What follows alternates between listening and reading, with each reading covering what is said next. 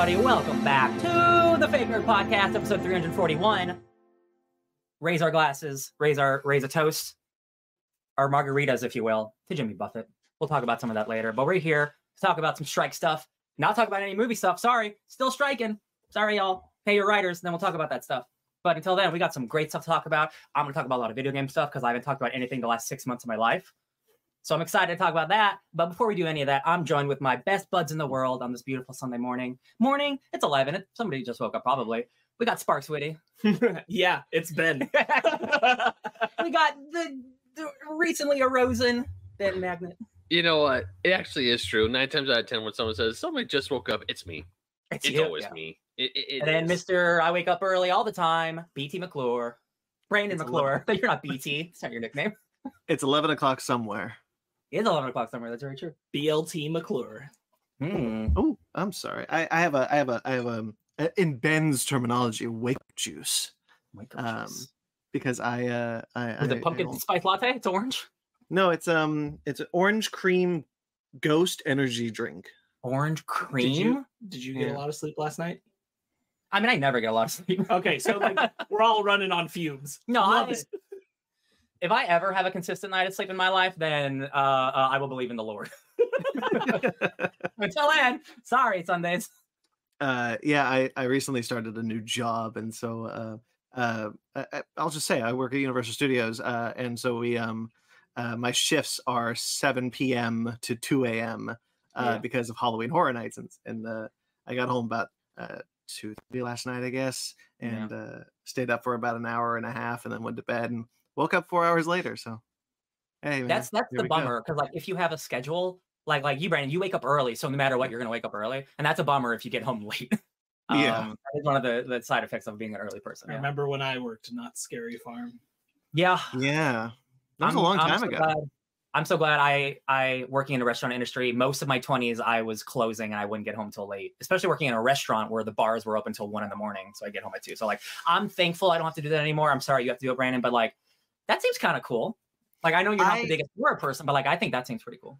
honestly i am it's only the first week but i actually like it i'm i'm yeah. really i'm it's a it's it's a pretty chill job the where i'm at um you know i'm not at a maze or anything and um and and i've only and this week i only worked three days but um yeah uh, you know the depression hasn't set in yet so we'll see That's- that, that's when you know. If that first week it happens, that means you gotta leave. yes when you- exactly hmm, That's good. Ryan in four hours at one job. Like, oh, nope. Oh yeah, I don't know if you guys know this. I worked at a place for like four hours, and I was like, "This isn't gonna happen. This ain't gonna happen." Yeah. So I start a new job tomorrow.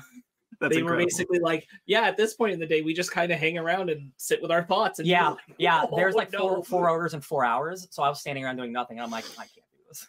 This is I gotta be active, like being on a podcast talking with my homies. Yes. Uh, speaking of, we actually so guys, it's been two weeks since since the last time we did a podcast, and so as always, we're we've got a lot of links to discuss real quickly. Um, but we are going to be talking about the strikes in a lot of detail because there's a lot, a lot of there weren't really necessarily big updates that happened as far as the strikes. A lot of little updates that happened in regards to the strikes. But one, two things that happened, I want to, I want to point you guys to the links in the description. Um, obviously, donation links and proposal links; those are all in the description below but two new links were added for this week, um, which is uh, SAG-AFTRA released a a detailed uh, description of what these interim agreements are. Uh, we've been talking about them for a bit that um, with with um, A24 and Neon, and we'll talk about today with AMC Networks. That SAG has been uh, giving people interim agreements for actors to work on these projects, and so what that means uh, for SAG is in the description. We'll discuss uh, them a little later in the episode.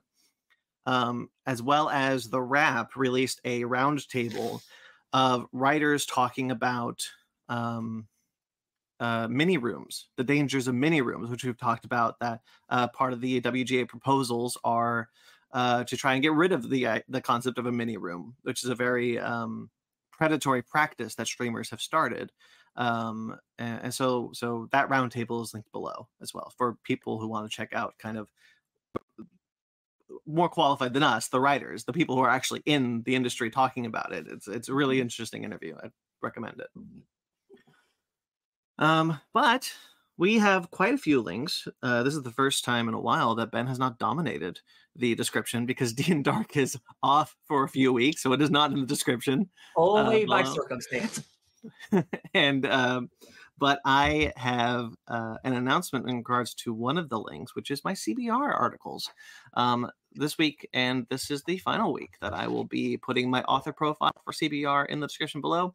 If you guys happen to have missed a list that you're interested in, um, you can check it out. But I've left CBR officially uh, as of this week, um, and the reasons.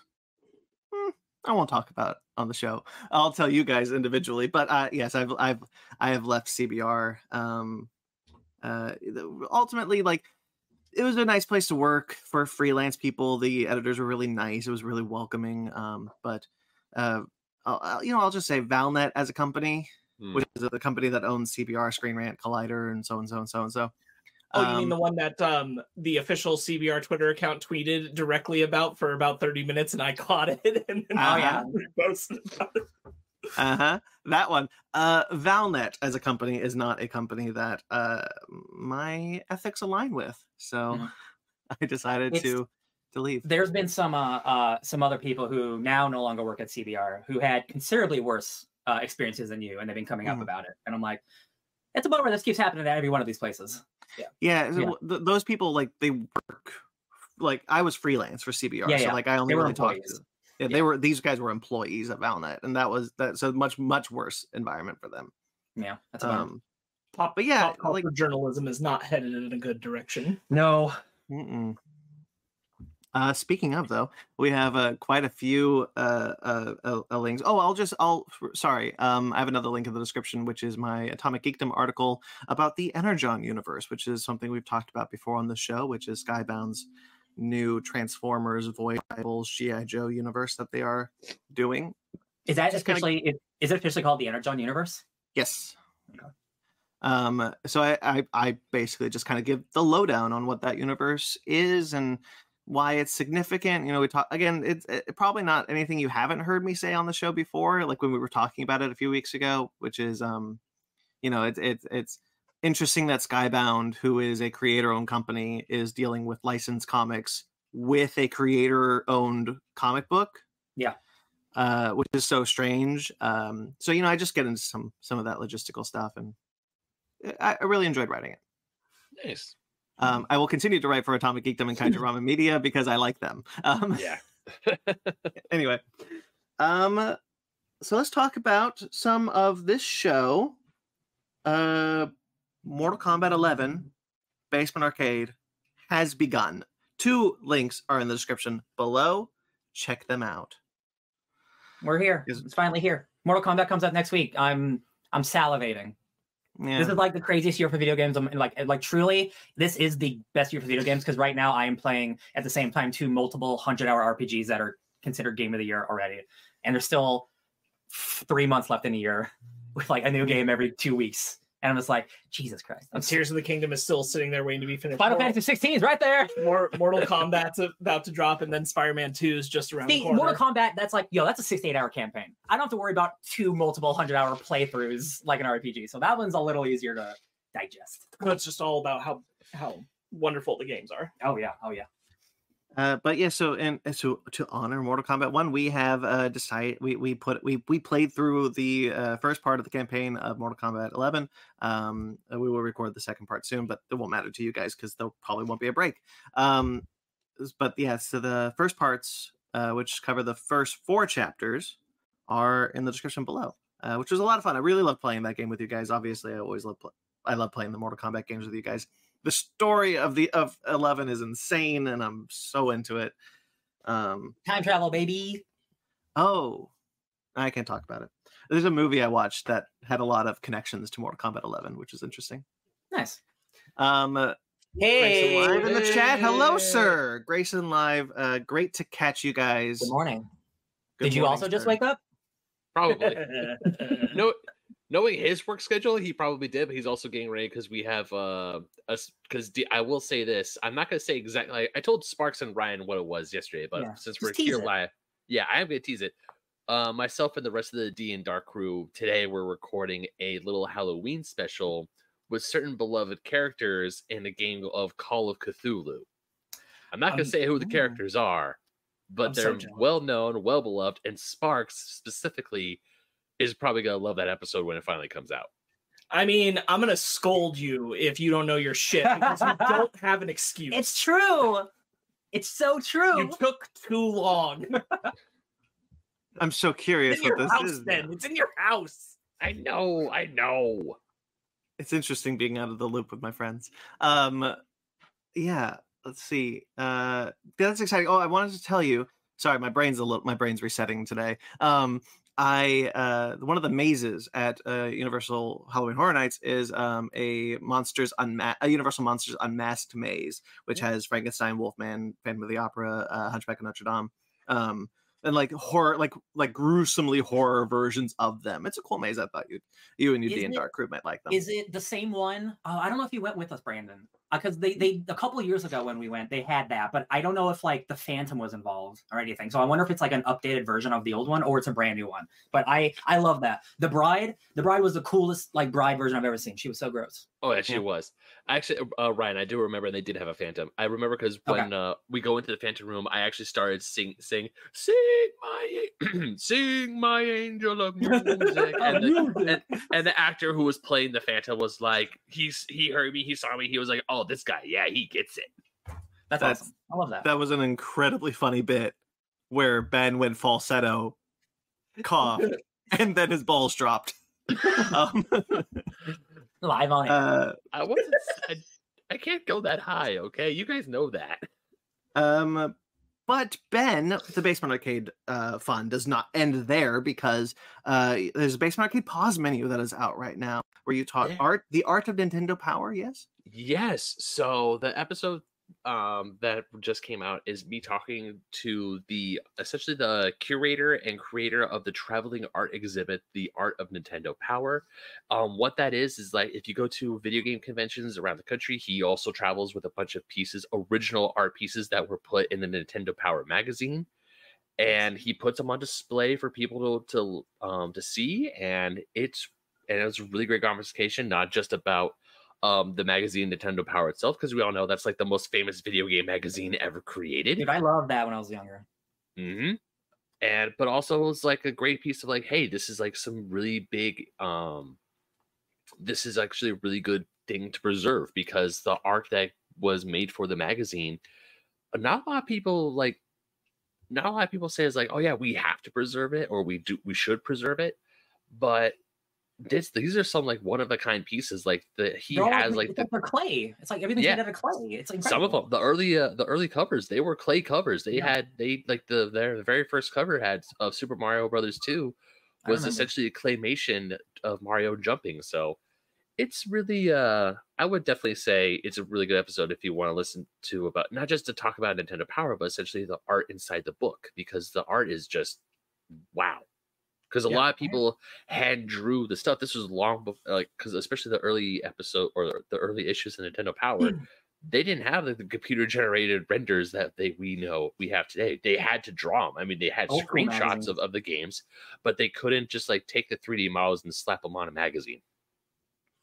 Yeah, I thought it was a cool episode for you to get to do, Ben. It honestly made me think about um like where is the artist? I need to look into this. Where is the artist who made the um art covers for all of the US Dragon Ball Z magazine, Oh, covers. yeah. Mm. uh, which ran for like 89 issues uh for a few years. I I'm like, I'm where is that person? deep dive. what do they do? Um, yeah. So yeah, so that's in the description as well, both audio and video format. I forgot to put in the description for the live stream, but it will be there uh, for the audio people. The Basement Arcade po- Basement Arcade for KO City Part One has dropped, which is very exciting. That dropped earlier this morning. Um, as far as this recording, uh, that was great time to do because, as you guys know, KO City ha- uh, closed its doors this week. Uh, no, not this week, this year. Um, and uh, uh, we were able to kind of get in there at the last for the last couple of weeks and, and play some play some really fun games. Uh, some a lot of really cool dodgeball happen in those games. I'm really excited Speak- for you guys to check it out. Speaking of City, Grayson live in the chat saying, hopefully everyone enjoys it, meaning the episode he and I are going to record later on today. Sleep comes after prep, understandable. And he was watching the KO City episode. Fun stuff. That is Lovely, why yeah. I remembered it. Oh, yeah. it was it was fun to revisit because I had to. That's when I had to like go through the whole thing because it's a lot of editing work and doing multicam between Brandon and I's uh, feeds. So I, I really went through it all, and I'm like, oh, this is actually this is a lot of fun to watch. This is cool. So I'm not gonna say how consistent those episodes are gonna be in coming out because they're a lot of work and there's a lot going on. But you know, expect another one within a month. Yeah, for sure. Uh, they're like Spark said, they're big episodes, and uh, there's like, did we record five in total? Seven. Seven in total. Okay, so yeah, so yeah, they'll they'll roll out when they roll out. Roll out. Um, as far as uh Digimon goes, that's a weird transition. Animation Station. Um, two episodes of Animation Station are in the description below because obviously two weeks. Um, for Digimon Adventure Tri Part Two and Three, that is Determination and Confession. Uh, the two films there. Uh, ben and I discussed those in in great detail and talked about some Digimon stuff because we did. we, we can't help but just like be like, look how cool Digimon is for every, every Mhm. couple of minutes. Mhm. Um, Yeah. But that's been a lot of fun to do, Ben. I'm really enjoying doing it. Um, we're going to go through the entire Tri series, uh, and then we're going to do Last Evolution Kizuna, which is really Mhm. exciting. No, I actually 100% agree because go rewatching a lot of these films and because and getting to the final up to the final films where I have where I own, I just never sat down and watch Mhm. has been fun to revisit, and also it kind of has reignited my my nostalgia and my love for the Digimon series because as you guys know, Digimon and Pokemon were the two big anime shows growing up as a kid that dominated my household.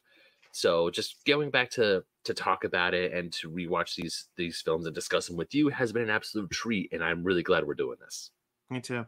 Uh, you can, boy, do I got a show for you, by the way. If you want to, if you want to reignite some love for Digimon, um, yeah. So that's in the description below, both in audio and video formats.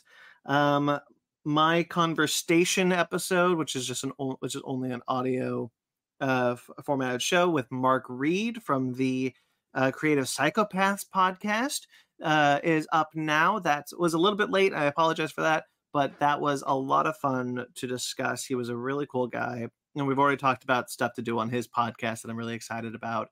Um, yeah, we go through a lot of really interesting topics, um, most of which uh, revolved around um, kind of his journey as a kind of what he called a toxic wrestling fan uh, into a um, kind of an open horror fan, and why he sought out the horror fandom and uh, why he created this podcast to, to learn more about horror movies uh, and things like that. That was great time and he was a really cool guy so check him out. Check that episode out please. Um yeah i work really hard on these conversation episodes and i hope people are enjoying them.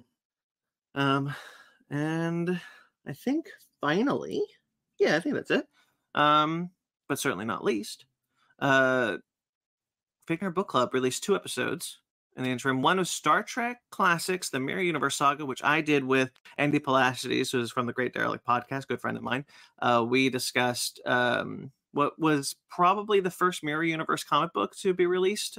Um, it's uh, Kirk, Spock, and all the stuff. It's set after, set wildly after the Search for Spock, but before the Voyage Home came out, so they weren't sure what that movie was going to be. So it was just them kind of doing what like what would that fourth movie look like? And then it sets up this weird like alternate reality version of those ev- of the events of the voyage home. Awesome stuff. Uh and so like you know it's mirror universe kirk is like i'm gonna go to the prime universe and we're going to kill the prime versions of our characters.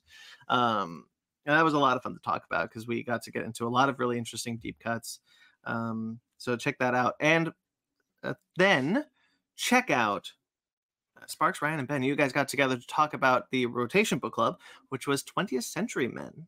Yeah, that we Yeah. did. That's probably um one of the greatest books I've read in my entire life.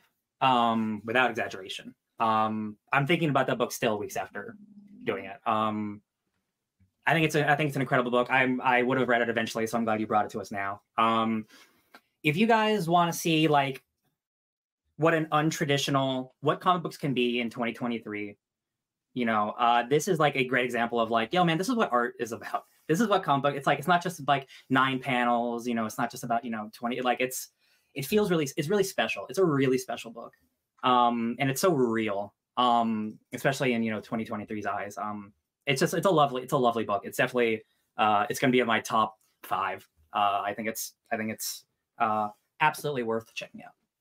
Awesome. Anyone else want to say something about it before we move on?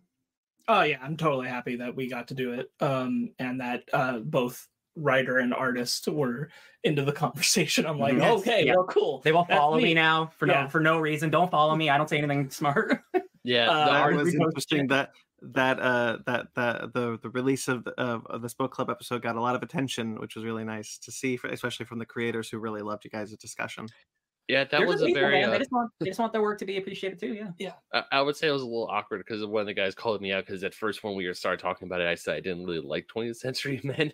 Yeah. and then I'm like, oh no, I'm gonna be that guy, aren't I? No, but see, but then see, But he listened to the whole but he listened to the whole conversation. conversation and like he saw where you were coming from and like you do like, like you like the book more than you think and I think you realize that Yeah. near the end too. And honestly, Yeah. like I think our conversation was was really good about it because you know you weren't coming from the same place that Ryan and I were Yeah. about it. So like, We actually have a it- conversation. yeah, yeah, Yeah. Uh, And I think that's one of the reasons they liked it. Um, Mhm. and that we got to and in one of the, like to, to Deniz Camp's point um you know we got to spend a lot of time really digging through it and it's one of the reasons why i'm like i'm really glad we lifted the book club out of this show Yeah. um because i think that's more what i want the book club to be Yeah, that is not a twenty minute conversation comment. Yeah. absolutely not. no. yeah.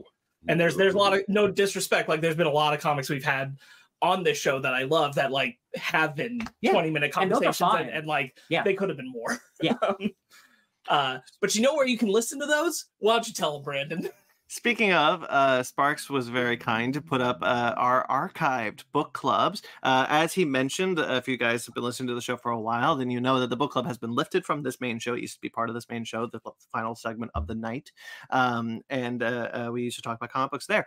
But uh, now that it is on its own feed, to populate that feed, Sparks has gone back to the beginning, back to 2016, September of 2016, when we started the book club, the FN book club and uh, put up a bunch of those uh, starting to put up those archived episodes. So be sure to subscribe to those uh, to that feed and you know make sure to follow the playlist on this channel uh, to to check it out.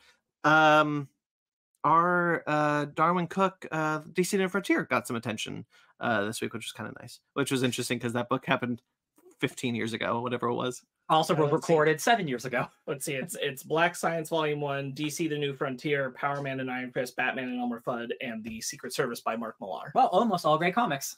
yeah those are those are all there and uh more are coming so so stay tuned so i'll i'll tell the listeners just so like you know what's up uh the world allowing me um weekly you are going to get archive episodes of the victor book club for a year. Congrats. Um so every tuesday expect archive editions of the Fake Nerd book clubs that uh we're going to be putting back into uh the rotation so that you can listen to it or or in some cases watch it depending on what year it is. Um and what that's going to do is every every week will be two years of the month that we're in. So last week was 2016 2017 this week is going to be 2018 So you're gonna get four. 2019 yeah uh so you'll be you'll be doing that um and for people on the youtubes uh if you want to go find those um i'm not leaving them at the top of our Fake Nerd Book Club playlist. They are moving down to the date that they Yeah. align with.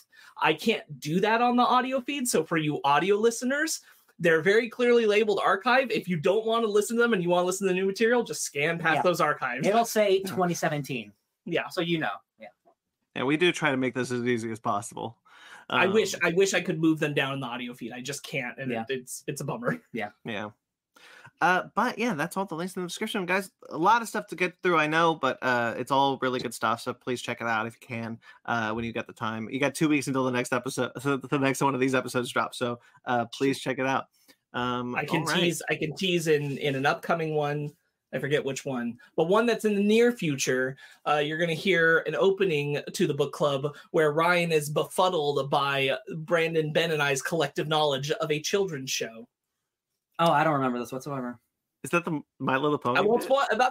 I, I won't say it. Wait, I hold on, hold on. I don't want to know the answer, but am I challenging that you guys don't know enough? No, you're con- you're astounded that we know as much as we do. Oh, is it My Little Pony? Yeah. Ah, yeah, I still have My Little Pony toys that you guys got me.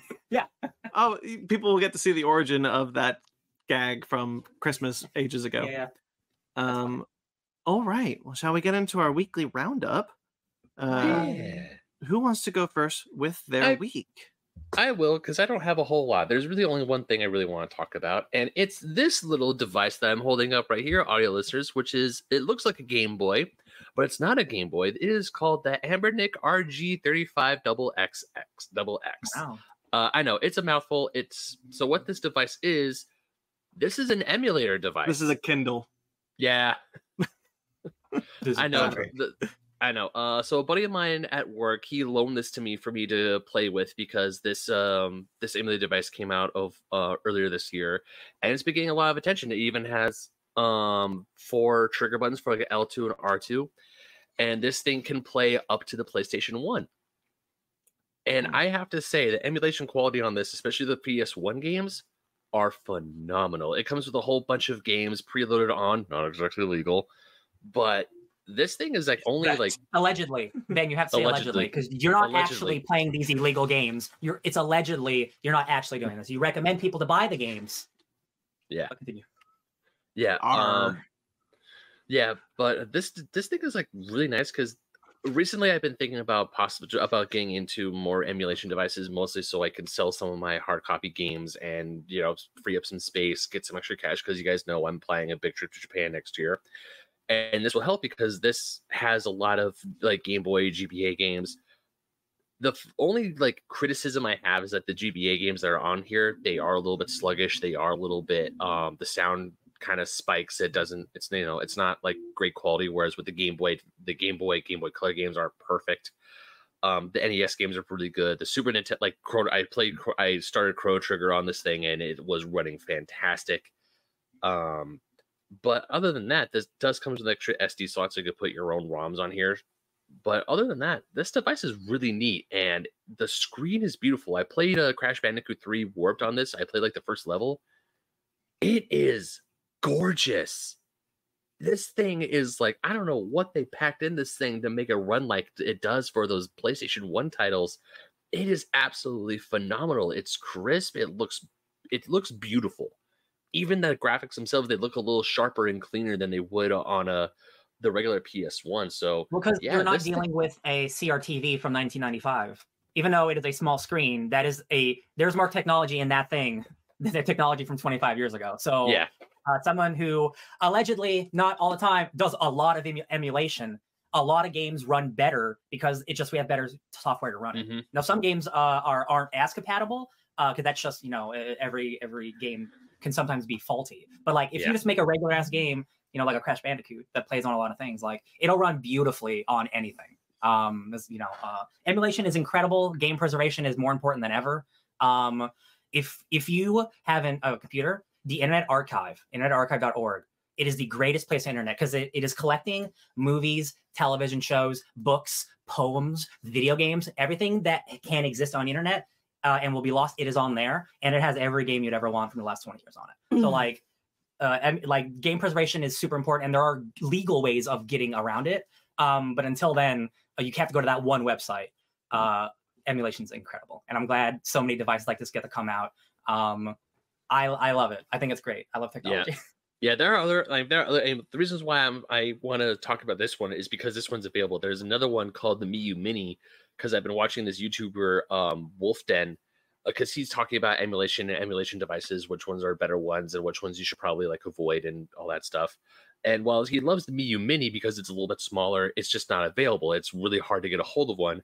This one is available, and even with the highest like SD card, it's only about seventy dollars, which is that thing's cheap. only seventy bucks. yeah, That's good. and that's why I'm think that's why my um, coworker is letting me borrow it, play around with it, and it's like as much as I love this, my Game Boy Advance, like my physical copies of games, because I do want to still have a physical collection, but times are getting tough and space is becoming more of a factor. And also other things are popping up. It's like I do have some really valuable games in my collection. And if I have access to play them through this through an emulation machine, at least I have an access a way to access them. And also And- not only that, like I could put the entire library of GBA games on an emul- on an emulation device. So it's like They're so tiny. yeah, They're ex- megabytes. exactly. Uh, yeah. Uh, uh, I'm glad I'm going. I'm glad you're going through this. I think it's wonderful. Um, I definitely in the future would like to buy some type of thing like that because I do play. I, don't, I never talk about it, but I, I emulate a lot of games allegedly. I don't actually do it, but if I did, um, I play them a lot. I have. I wish I can show you the folder on my thing. I have. I have every single superhero game ever made from the past 25 years uh, on any system, no matter what system it is, except for like you know like uh, PS1 or PS5, like the new stuff. Right. Um, and if I can have a machine where I can play that just like in my lab, that'd be great. That's awesome. Mhm. Um, uh, that's pretty cool. Yeah, I mean, even my PlayStation Vita, because I had that modified and added a whole bunch of emulators on there, and it does run. It, it runs some of the emulators pretty well. My Dreamcast emulator, eh, not so much. Mhm. But once again, there are there is a setting where I could overclock the system to to make it be more a little bit more powerful. Yeah. So there there are like I'm still I'm still playing around with stuff. I'm still like dipping my toes in the emulation pool because I as you guys know I'm not very I'm I'm decently in, uh technically inclined but there's a lot of stuff like oh you need this file the zip file to go over here. I was like what are all these terms? It's, what it's, are it's so it's I promise you, Ben. Like it's so much easier than you think it is. I can show Oh, you yeah. bring that thing over, Ben. I'll put hundred games on your thing today. Like it's Allegedly. allegedly, allegedly. I wouldn't actually do it. Fun, funny enough, because my coworker also allegedly, oh no, he actually did loan me an SD no, he card gave you reader. that. you have it. no, no, he, he did. He load he loaned me this because he told me to. It was like, hey, if you have games, put them on there. So allegedly, but yeah, it's yeah, a really can, cool device. I, I, can, think, honestly, I can show you, Ben. It's it's considerably easy. Yeah. yeah, it's really it's a really cool device. I so far I'm really enjoying it. I um and honestly, the fact that it's like that cheap, or at least it's like less than a hundred dollars to get that, and you could and even right out of the box, it comes with a bunch of games to to play. I think that's like you were saying Ryan game preservation, but also for someone like me and other people, it's like the access to play games without having to spend a whole lot of money. Yeah. because a lot of And because like The the like about this like, game fire games- emblem for the gba is one of the most expensive G- is one of the more expensive gba games i mean the price has dropped since they released the the the the game on nintendo switch online but still it's like the, back the thing about old games is uh they're not making money off off NES games anymore. They're not making No. money off of a, a 2003 Game Boy cartridge, right? So like I don't I don't think emulation's a problem for old games because first of all, most people can't even get those games anymore Right. because you don't make them and you don't sell them. So it's and even even if you were even if you were buying them, you're buying them secondhand. You're not buying them from the company. a hundred percent. So Mhm. like once a game leaves leaves like the the store Production market. production, that it's that's it. Like that's it, right? So like It's not the same as like a Blu-ray DVD market. absolutely it's not like the same as a modern thing where you know like Right. they don't want you to pirate you know uh, uh game of thrones dvd because you You know do- those will sell you do run into a, a little bit of a, a you know a little bit of a legal wall when you hit like ones that they've decided to digitize but Yes. that that's a like few and far between conversation and like even if they have Yeah. like how accessible are they without like subscription services Yeah. or things like that and generally these older games uh, like nintendo's pretty shitty about it but like even they're like le- they're they're the worst but even then like they're not as bad for older games but like a lot of these like uh, like atari old old like ps1 nobody gives a shit like nobody cares that you're playing wild arms uh, on your pc through twitch right nobody cares old computer games that can't even run on modern systems Exactly. Oh, Like games that won't even play, don't even run on our PC because our PCs are too advanced. Like some things like that, like that is important to keep around and to Yeah. preserve that. Cause like, you know, again, preservation is important. And I will Mm. say, because I was also writing an article about emulation for Fusion Game Magazine, Lewis Sizzle, because it's coming out soon. It's done. It's in the, it's in the um the Fusion boards, ready for my editors to go through it. Um, I did do, a little- I did look this up, and no one in the United States, as far as I know, as far as like there has been no criminal case and there has been no criminal arrest for people emulate because it's legal to own emulation. The only Yeah. illegal gray area is downloading the ROMs of games and making copies of ROMs for games. Yes. That's the only legal gray area where companies are saying it is illegal, and there are other lawyers who are saying it's kind of it, it is and it isn't. So You're yeah. borrowing. You're borrowing it. So I forgot to mention Ben's blog on our website, fakenerdpodcast.com, all up to date. Um, if you guys want to check out all of his back catalog from Old School Gamer Magazine and Go Nintendo, none of his magazine articles are in, are there yet, but they will be first. The first drafts of them will be.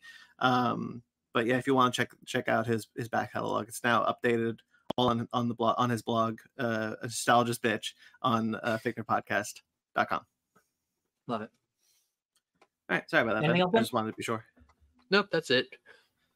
Uh, right, I'll take I'll take it back because um um we're talking about video games. Um, so uh, Starfield came out this week, uh, and it is it is the biggest Xbox game of the past couple of years. It's already sold six million copies in like its first uh three days. That's like insane. Um, I've been really anticipating this game. A lot of the world has been anticipating this game, and uh, I will say I think it's pretty good.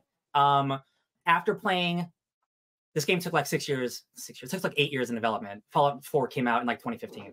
Um, Bethesda makes a very specific type of game, and they're very good at it. But we have advanced so much now as as, as a society, as a, as video games have evolved. Bethesda has kind of kept to what they make, and they make Bethesda makes Bethesda games. They are hardcore RPGs. They used to make classic RPGs, um, kind of like Baldur's Gate, which I'll talk about later. Um, but the thing about I was so excited about Starfield, like I love space guys, you know, like I love exploring. And after playing No Man's Sky for years and having the ability to build a base on a planet, leave the planet, go to a space station, travel to another galaxy, all without loading screens. It all happens simultaneously. I can go up and down like it's nothing. Starfield, I am bogged down by menus, bogged down by menus. To travel to another system, you have to open the map, you have to click on the planet, then you travel to the planet. But you don't actually get to land on the planet, you land in the atmosphere. So you're flying around space. So if you actually want to land on the planet, then you have to click on the random places on the planet to go explore. You can't just land on the planet and go explore. Um, so this is it is maybe the most disjointed open world game I've ever played. And I love Bethesda, and they make incredible open world games where it is just one big map, right? This is like a thousand tiny maps, and it feels really disjointed. And I'm having a really that's the biggest thing I'm having a problem with. It does not feel as cohesive and open world as their other games. It's because they're trying to do something considerably bigger. This is a giant space game with thousands of planets. But again, going back to No Man's Sky, like a lot of these planets, like they are barren as they're supposed to be, right? You know, this is this is a very realistic game. They're calling it NASA Punk. This is 300 years in the future. We're not dealing with aliens. We're dealing with like alien, um, like animals on planets, but not crazy. This isn't Mass Effect. This isn't Star Wars. This is hardcore realism. Every space suit you get looks the same, just different color. It's also one of the problems that I have with the game because, like, man, I just got like this epic space helmet, and it's just a blue version of the helmet I had before. And it's the problem with going realism because like I love Mass Effect, and that's all about like cool aliens and cool armor. But like humanity in 300 years, we're not going to be we're not going to be looking like alien shit. We're not going to be wearing Art Deco nonsense. We're going to probably like you know evolve normally, and we're to have like normal spacesuits. And it's just it's kind of boring. It's just kind of boring. Um, and if you're very into hardcore realism, um, it is awesome. That stuff is really good. Like it is, it is, it is taking all that stuff really seriously, like very seriously. There's not a lot of, there's not a lot of like goofs, which is something I'm kind of missing as well. So I'm having a good time. I'm not loving it like I wish I would, but um, it is, it is. There's so much to the game. So I don't. I might be sounding negative, but like the thing that I was coming to the game for isn't really impressing me. All the Bethesda RPG stuff is incredible. They are really still like top tier. Like when you're having dialogue conversations, when you have to convince someone, um, you know, just like Dungeons and Dragons, you know, you have to persuasion check, intimidation check, all that stuff's in this game. All that stuff's incredible. Uh, the characters are pretty good. The scripts, it's okay. It's okay. Um, I probably would be happier about it if the greatest game of all time didn't come out, and it's called Baldur's Gate 3. Um, I'm not y'all. I can't. I can't. I've hype, hyperbolized a lot of games on this show before. Um, we've played some great games in the past. Baldur's Gate 3 transcends what a video game can be, uh, and it and there's a huge discourse happening online right now of like this game is so good, it is so polished, it is so big that it's like starting to make other people like go like, oh, all these other games suck, and it's a it's a huge conversation like not every game can be Baldur's Gate. Like this really is like the crown jewel. It's like the Godfather of video games. Like it's truly you watch us play a little bit of it. Like it looks like a PS5 game. It looks like God of War. It looks incredible.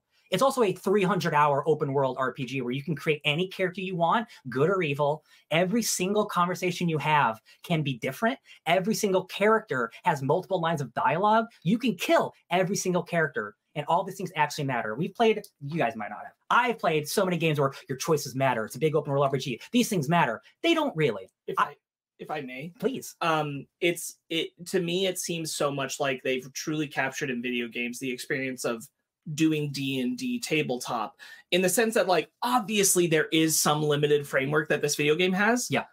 but you'll never encounter it you never hit the wall The the, the it feels like the choice is just as controlled by a dm Yeah. at a table that's just now functionally the game so that means that the opportunity for anything to happen feels just as experimentation. Yes, this is the game where you can change your dick size, right? yes, I on your vulvas. different vulvas. I had vulva C. cool. Yeah, Um, um, this is so this is the one that people were saying maybe we made this game too horny. Yeah, yeah. Yeah. Cool. Um, Yeah. I disagree. I think it's plenty horny. Also, this games, man, games are not horny like this game is. Holy shit! Like these people are just talking about how much they want to ride you. Oh my god, it's it's crazy. It's like there's this one. Um, there's this one like Githyanki. She's like an uh, Githyanki are a, a race from the astral plane, so they don't interact with D and D, uh, the D and D normal universe a lot, right? So they're kind of like a new thing brought in. They're like orcs and elves put together, but from space. They're really cool, but they're all about battle. And you meet this one of your companions, name's Lae'zel, and she's all about fighting, and she's so horny, and she's like, "Oh, I love the way you sweat and glisten. It makes me so wild." And it's just like, "Damn, girl, shit." and notably, early on, Lae'zel is like she's a known NPC. She's on the poster art and the cover and everything, and you see her within the first three hours of the game. You have the option for her to die, Every character. like. But this was the very prominent Yeah, like, the one that- yeah. decision one where like She's trapped in a, cage. it is a story beat that you have to encounter, Yeah. and you decide is she in the rest of this game or is she not? and you could do that with every single character like the wizard you meet um we didn't meet him um but he basically he got trapped in a portal so when you meet him his arms just help help me i'm i'm, I'm my, he's sticking out a portal you could just ignore him you could just ignore him and you'll never interact with him ever again I It's incredible. saw I saw this great TikTok where like someone's like scrolling through the options of what you can do with the with the hand. It's like slap it, and he slaps it. He's like, "Ow! Let me rephrase. I need a helping hand." Because he's yeah like, yeah "Hey, can someone give me a hand?" Smack. yeah the this it, it really might be like the the the, the most well written game i've ever played in my life like every character feels so real. And the voice acting every character whether it's a small character or big character like has pathos and feels real. Like it doesn't feel like i'm talking to a random npc for no reason. Every character has multiple lines of dialogue. Um again this is one of those things where like this game took six years of development. They have multiple studios around the world. They were working on this game literally like 24 hours a day uh because i was watching a bunch of interviews with the developer. Like how do you like they're putting out a patch like almost every other day and for this huge ass game like how are you doing this? It's like because we have three studios and we really care about the game and we're not we're not trying to crunch anyone. So people in malaysia are working on the patch that the people in europe were working on six hours ago. So it's constantly being worked on. And that is incredible. That is incredible uh, uh, teamwork and co-ownership and stuff. And the most powerful thing about this this is an independent studio they did not get the rights to Dungeons and Dragons. They bought the rights to Dungeons and Dragons to make this game. They they put so much money into making this because they've made a bunch of other RPGs for um Divinity, Original Sin, Tyranny, all these other smaller scale games. They were given like, y'all, man, we trust you. We know you make good games. We're giving you the D and D license to make the biggest game ever. And if this messes up, then it's gonna be awful. Like the, the scale of this game. But I'm I've played 40 hours on two different playthroughs at this point. Um, and I've interacted with the same things, but in completely different ways. Characters are dead who were not there. Characters who I've never met are now here.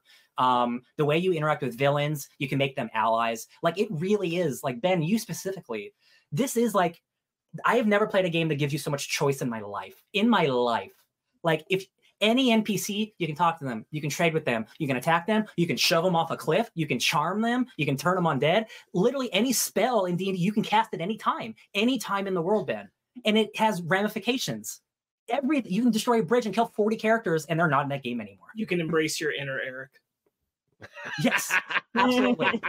um, I'm playing a barbarian right now, and I've I never play just melee barbarians. I think that's just it's just kind of boring. Uh, but I'm playing a hardcore barbarian who leans into being a berserker. So my my uh, charisma checks are barbarian and berserker checks, and their intimidation, and I just roar and I yell at people. So like when I don't get things what I want, I can do the barbarian check. Uh, and it gives me advantage every time because barbarians are really good at being angry. And I just yell to get my way through stuff. I'm just yelling at people. I made a I made a goblin kiss my feet because he he yelled at me. And I just yelled and I yelled at him like, kiss my feet. No, you kiss my feet. And he did it because I won the check. And it's just like every character, every character is fun to talk to. So like I am just going to play this game the rest of my life with every character because not just Ben, not just you create your custom character. You can play as the six like original characters they made for the game, you know, Astarion, Lae'zel, all those characters, and they have their own interpersonal stories that you're dealing with the other characters too. There's so much story in here. It's I it's unfathomable. Like I can't believe it. Truly, like putting this next to to Starfield, like they're completely different games. It's not fair to compare them, but they came out like literally like the same week. Uh, it's like night and day uh, with like the choice and like the fun you can have. Well, I've, but to the point, like Starfield is a different like, but in the RPG space, something that Bethesda has been, as you pointed out, like what they're very good at. Yeah. Uh, Baldur's Gate The 3 better- has, has rocked the boat. Has rocked their world, dude. rocked their world. Um, Danger Dangers. Yes, he's been playing it, Ah! baby. It's Oh. my Such an amazing game. If not for Tears of the Kingdom, it'd be a slam dunk for Game of the Year. And even though it still might be 100%, um, I am full full on Baldur's Gate now because if Tears of the Kingdom were the first Zelda game, it would absolutely do it. But this is a sequel, and it, it is using a map that I'm already familiar with, whereas Baldur's Gate 3 is a completely new, original, 100% thing. Um, it is it is it is remarkable. Like guys, I can't tell you like the they're sending a tweet around like, "Hey, uh, join the millions of players who thought this game wasn't for them either." Uh, and that's hilarious. um, it's magical. If it, it's like magic playing it, y'all. Like the last thing I'll say about it is like the romance is really fun. Like I play a lot of RPGs where like romance is important, but like these characters feel so real and the voice acting so good. Like I was going after the orc elf lady Lae'zel, and I and I was not gonna fucks with anyone else. But then I started talking to Shadowheart, the the the dark cleric, and she said something to me, and my emotion, my real emotions got turned. I'm like, whoa, am I gonna start banging Shadowheart instead? And I am. Now she's my girlfriend, and that is not something I actually thought was gonna happen. And I actually like. And like eh, she's like she's like a real lady, but she's also like a dark cleric elf lady. But like it's crazy, dude. It is so well acted and like the facial reactions, like the facial animations, are the best I've ever seen in a video game. Like you clearly can tell when they're angry, when they're sad, when they go, Ugh. Every single character, small or big, is motion captured. Every single character. There's like 200 hours of cutscene in this game. I'm done. I can't talk. I can talk about this game the rest of my life. It's incredible. I'm not even in Act Two yet.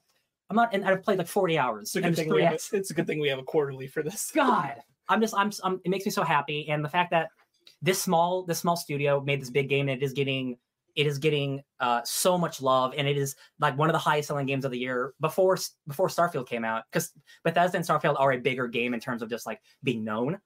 Baldur's Gate 3 has surpassed any, any, uh, uh, imagination of what it could have been. They expected 100,000 players. They had up to 800,000 players on its first weekend. Um, it's it's bananas. It's it is unassuredly game of the year. There's no way in hell. No, there's no Spider Spider Man will have to do something incredible, truly incredible to to to beat this. Like Baldur's Gate is a like once in a generation type game. Like truly. think- uh, I think we were um maybe maybe three months into the year when I realized Spider Man's not making game of the year. yeah, I just I the more I see it, like I'm sure that game's gonna be incredible, but like just the things Baldur's you're doing. but you're like- right about you you you you bring up Tears of the Kingdom, which I think is apt. Like it's not really doing anything that new. It's well, I mean, still in the terms of game it's still- mechanics, in game mechanics, yes, but in terms of the world, no. That's why I'm knocking. it. If it was a brand new world and it had those mechanics, then yes. Because in terms of game mechanics, Tears of the Kingdom is still like unrivaled. That's still doing shit that I've never seen in a game in terms of like actual game mechanics. Baldur's Gate's more of like a story-driven game um, that has just really great combat. Um, so I, I see what you're saying, Brandon, but like, uh, Tears of the Kingdom is still incredible, but it is rehashing something we are familiar with. So I that is think- the one knock I do have. I I mean- think Baldur's Gate 3 has the same momentum that Elden Ring had, which Oh, is yeah. it has it it it's broken the barrier of people who didn't think this game was for them. Absolutely. Um and which is which is not easy to do for games like this. Speci- and- and it- absolutely it- like th- Baldur's Gate 3 a a CRPG which is known for classic or computer RPG it is hardcore. Like there is like you open that radio wheel you have like 70 things you can choose from dude. It's insane. Like anything you can do in D&D you can do in this game. And like the fact that it is selling millions of copies is is like we said Brandon, it resonates with more people than than regular because it is that good. And this will open the door to so many people to D and D. It's like truly exciting. It is so exciting. um, it's- I'm so happy. I'm so, Ben. I need you to play. this. I know you're not gonna play it anytime soon because you got a lot of shit to do and you, you're you're never gonna beat Jedi Survivor. But like you are gonna destroy this game, dude. You are gonna love it so hard. You're gonna wish you played it like from day one. I promise you. It is. There has never been a more perfect role playing game I don't think ever made, and I don't, I don't know if there ever will be unless Larian makes Baldur's Gate 4. like it's it's it's unfathomably dense and rich in ways that I I really could talk about this for for hours. Um, but I won't. like when they when I found out that Baldur's Gate 3 was coming out to P was is available for PS5, I'm like, oh, oh, I am ready. I am re- I because I've been seeing a bunch of clips online about Baldur's Gate 3, and I'm like, man, this game looks really fun. This, I mean, be being a D and D guy now, it's like, no, I want to play this because this sounds like this looks like a great experience. And after hearing you talk about it, I am all for that. I am like, I want to, I want to dive into it, and I have not heard any negative things about the PS5 port. And I've Perfect. been hearing that no, the PS5 can run it perfectly fine, just like it is on the PC. Yeah. And j- even just hearing that, it's like, well, shit, I have a PS5. Well, I want to play on my PS5. Y'all y'all know the D and D game that we played a couple months ago. Um, Uh-huh. I made that exact character with the exact same stats and the exact same abilities in in Baldur's Gate 3. Ooh. You, you all of us can make our exact character. It is just D and D five e. It's just D and D five e. It literally is that. Um, yeah, it's great. It's so good. I just wanna I just wanna play it all the time. Yeah, uh, Danger Dan is in the chat saying it's a major time sink, so just be aware of that going in. That's that's that's the games I live in. Are time sinks. Um, all right. Uh, Sparks, do you have anything you want to bring up? Oh, sure. You know, since we're in the realm of video games, I and by proxy, Ryan finished a video game also this week Oh, that's true. Jedi Survivor. Holy shit! It's happening, guys! It's happening. yeah, for for reference, like everyone knows, like uh, I've said before, like this took a long time because I was playing through it with my mom, which means like it's an extra. We gotta find the time and the opportunity to do it, and so like we we played through it and like. Yeah, uh, there's a lot of thoughts. There's a lot of feelings. Uh, I'm sure we're gonna get into them on a review because uh, there's a lot of thoughts and there's a lot of feelings, and um, I some are some are positive and some are not. Negative. I still have my notes. I'm Yeah. ready. Hell yeah. Um, what I'll say about Jedi Survivor, just like outside of expanding on it in the review and just right here, is that like my favorite thing about Jedi Survivor is I think it really got a lot closer to a perfect Jedi movement game. Mhm. And like the way that you are able to use the force to traverse a space, Mhm. I don't think has been matched in anything else past Jedi Survivor and is a lot of like what I want about it because like when I'm traveling through the areas they create Parkour. when I'm solving puzzles using all of my force momentum and abilities jumping through things, dashing. that's honestly when the game's at its best Mm-hmm. and I would play a lot of that kind of thing um but we'll get into it Grayson's Um, playing Survivor. Oh, I have one last thing. I'm going to be real quick because we're running real long at this point. Um, real fast. Hey, in the last two weeks, guess what happened? Totally not. Mark had Oh. the first part of the Buu Saga review, and I'm only bringing this up because Team Four Star is back with more Dragon Ball Z abridged. Oh, are they? yes, I didn't see that. Uh, they put um, there are t- between part one and part two, there are over 28 minutes of Buu bits. Oh. So Dragon Ball Z Abridged has created like because they're like we really don't like that saga very much. We're not going to write a whole whole season or anything. Yeah, but they yeah. have written select moments. For totally not Mark? Yeah. So it's in his They're review that they have these Buu bits, and then also they are now releasing them individually and then in a compilation on their own channel. Um, Good to know. they are great. They They, are. are Totally not pitch- Mark. Specifically they did one of the most important moments in Dragon Ball Z for me, which is one I really wanted to know what they would do with, which is when Vegeta blows himself up Mhm, uh, to mhm. destroy Majin Buu. I love that. Um, it's incredible. it Their made me cry, cry as a child. Their their decision moment is, uh, I mean, I'm just gonna tell you, like, uh, Vegeta, in, you know how he like looks over and he's like, "I do this for you, Bulma, Trunks, and even you, Kakarot." Yeah. Instead, he says, "And even you, best buddy." But I love I love it because so totally not not Mark has known Team Four Star for years. Like he did a he did a docu series on his channel about Team Four Star and um how it kind of created this whole uh, phenomenon around Dragon Ball again. And uh, uh, so like it was really awesome to hear because this was a big surprise. Like we didn't know when he dropped the episode. He was like, "Hey, by the way, Team Four Star came back." Um, and I haven't watched the review, but I've been watching the Buu bits as they've been coming out. Um, you're right. The Vegeta blowing up moment is so good. Uh, the, the the the there's one moment where where uh, I think it's like why didn't he dodge is the title, which is when Videl is like, so you can dodge everything, right? And then it like Yeah. cuts to her She like flies straight at him. Yeah. and it's such a good moment. Uh, honestly, I don't think they've done anything quite as good with like these new characters that they had available in in the Buu section as having Goten in his head sing Baby Shark. Yeah. When he's supposed to be engaged in a fight and he's just sitting over there singing Baby Shark to himself. I'm like, He would be a baby shark. they yeah. got it. They really He got is it. his, Goten is his father's son. That is, like Honestly, like, it's I- really it's it's really wonderful to have, but it also just makes me and many many other people who are fans of Team Four Star go.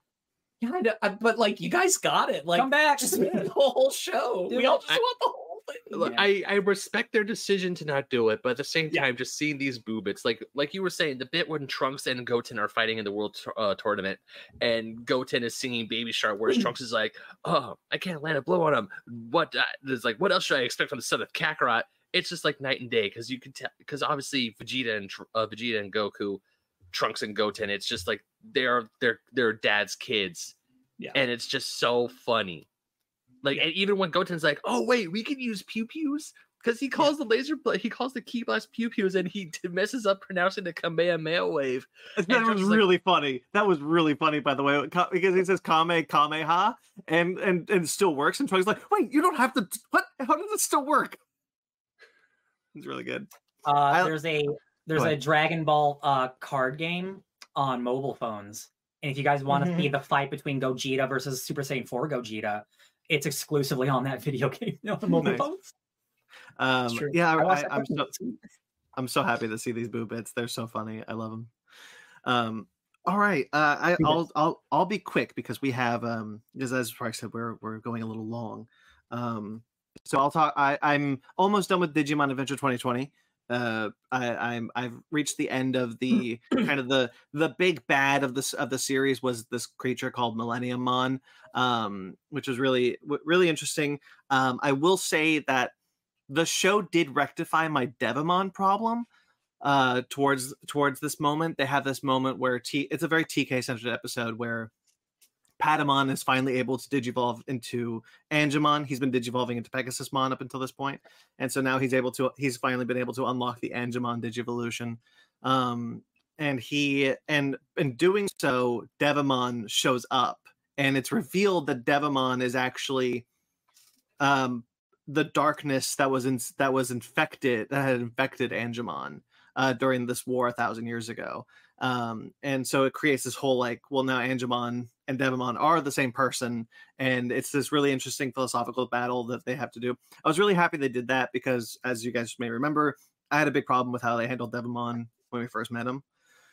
So this went a long way of rectifying that and contextualized when Angemon was able to digivolve into Magna Angemon, uh, who is which is his ultimate form. Uh, Magna Angemon has always had a black arm for some Mhm. reason, and it has contextualized it into that's Devamon. That is Devamon's influence. So by ex- Oh, by accepting Devamon as part of him, he was able to access his ultimate digivolution, and that is why he has the black arm. boom. that's that's good. That's a real archangel from X Men energy. I like that. Yeah, I kind of really enjoyed that bit. Um, uh, uh, sorry, Danger Dangers in the chat. It's probably the best way Team Four Star could do it. They said in their podcast back when they first discontinued the show that the biggest factor was they were burnt out dealing with contrast, uh, constant copyright bans. Yes, that's true. That's Yeah. true. YouTube sucks, man. Yeah. Yeah. um. So yeah. So, um. So then we, when we finally are able to fight, uh, when we finally get to the to Millenniummon, he's been he's been kind of like built up to the. By the way, there's this dog Digimon called Commandramon, and he's great. I love him.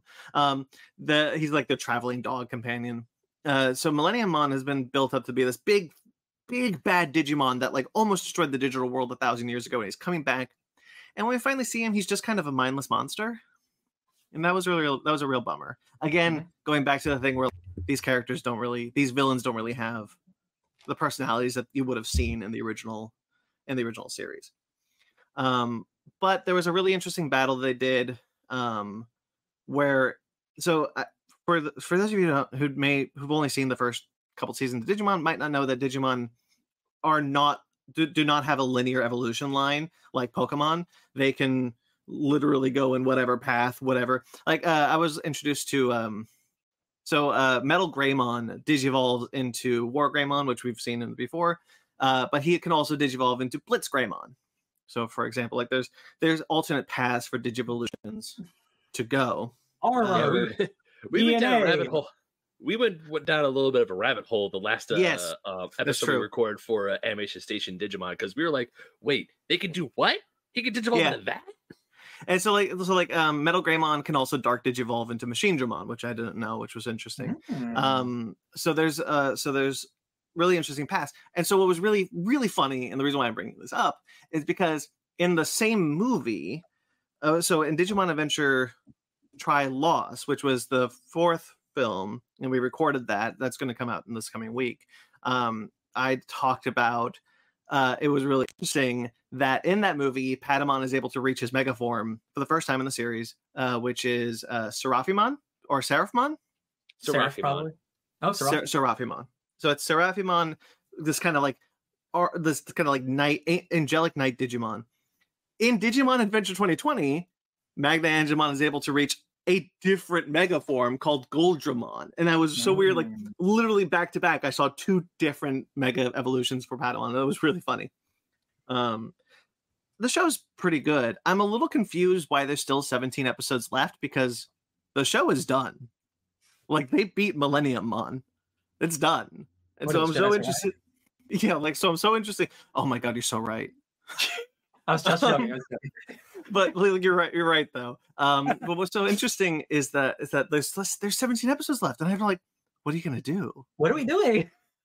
Uh, I'm I'm curious to see where, where that goes. Anyway, good show. I like it. Oh yeah. Um, I started Critical Role. Uh, Which- on which uh, the I just started with Vox Machina. Okay. d- d- okay. Yeah. yeah. Yeah. So I uh so I went to I went to uh the Geek and Sundry YouTube uh, channel, the Critical Role YouTube channel, sorry. Um and I started just the first episode, which was uh wild because there's a guy there I don't know. Uh Oh yeah, uh, d- don't worry about him. He's gone in a few episodes. Oh, he's yeah, I, yeah. I've heard about this controversy. There's there's so oh, so yes. Yeah, so like Vox Machina, if you watch Vox Machina, it's this group. And so like I'm so I've watched Vox Machina, and so I go here, and there's a dude who introduces himself, and I'm like, I do not recognize your character Mhm. from the TV show I watched. Um, and apparently he's only in it for the tw- 27 episodes, and then he bails. Um, because he was cheating, I guess, is the was the the rumor. the partially cheating, but also he was trying to um he was also trying to turn himself into the main character of the story. Like he was also Oh, trying to he was trying to it he turned into that D and D player where he tried to make everything about him, where he tried to be the one to save the day. Uh there was a um because I remember listening to him and then actually I watched a YouTube video about this uh, about this controversy. I was like, oh, I don't remember this because it's been so long since I listened to those episodes Yeah. and there was a time where he tried to do something and then laura i want to say it was laura she just leaned over and said can you at least just wait and to see if i succeed on this check or not and he would also be like oh i didn't roll it it just fell from my hand because he would like try to do like certain re-rolls where he would yeah, I I, I saw a- I saw him do like just say you got a 20. Like to someone. Like he like he because like who's he, it, it was like who's really gonna check. Um Yeah. because Mhm. there's a because you're not gonna see it. But like it's an honor system that he just Yeah. didn't Yeah, honor. you should have fun and yeah, it's like yeah Game I doesn't half, work if, you, if you're not being sincere about it. yeah. Yeah. yeah i mean So ha- he- half the fun of oh sorry no i was just gonna say half the fun of d&d is just to see how things can go sideways because your dice are being what your dice are That's the fun of it.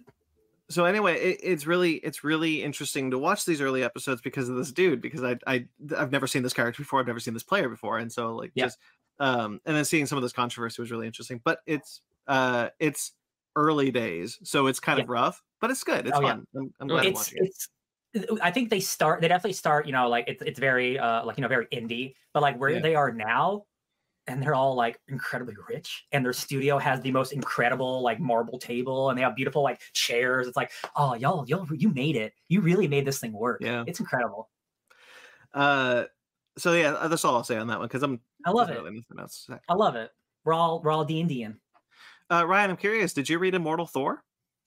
no i was going to they have sold out Uh, yeah, so Immortal Thor came out this week, uh, so I did read that.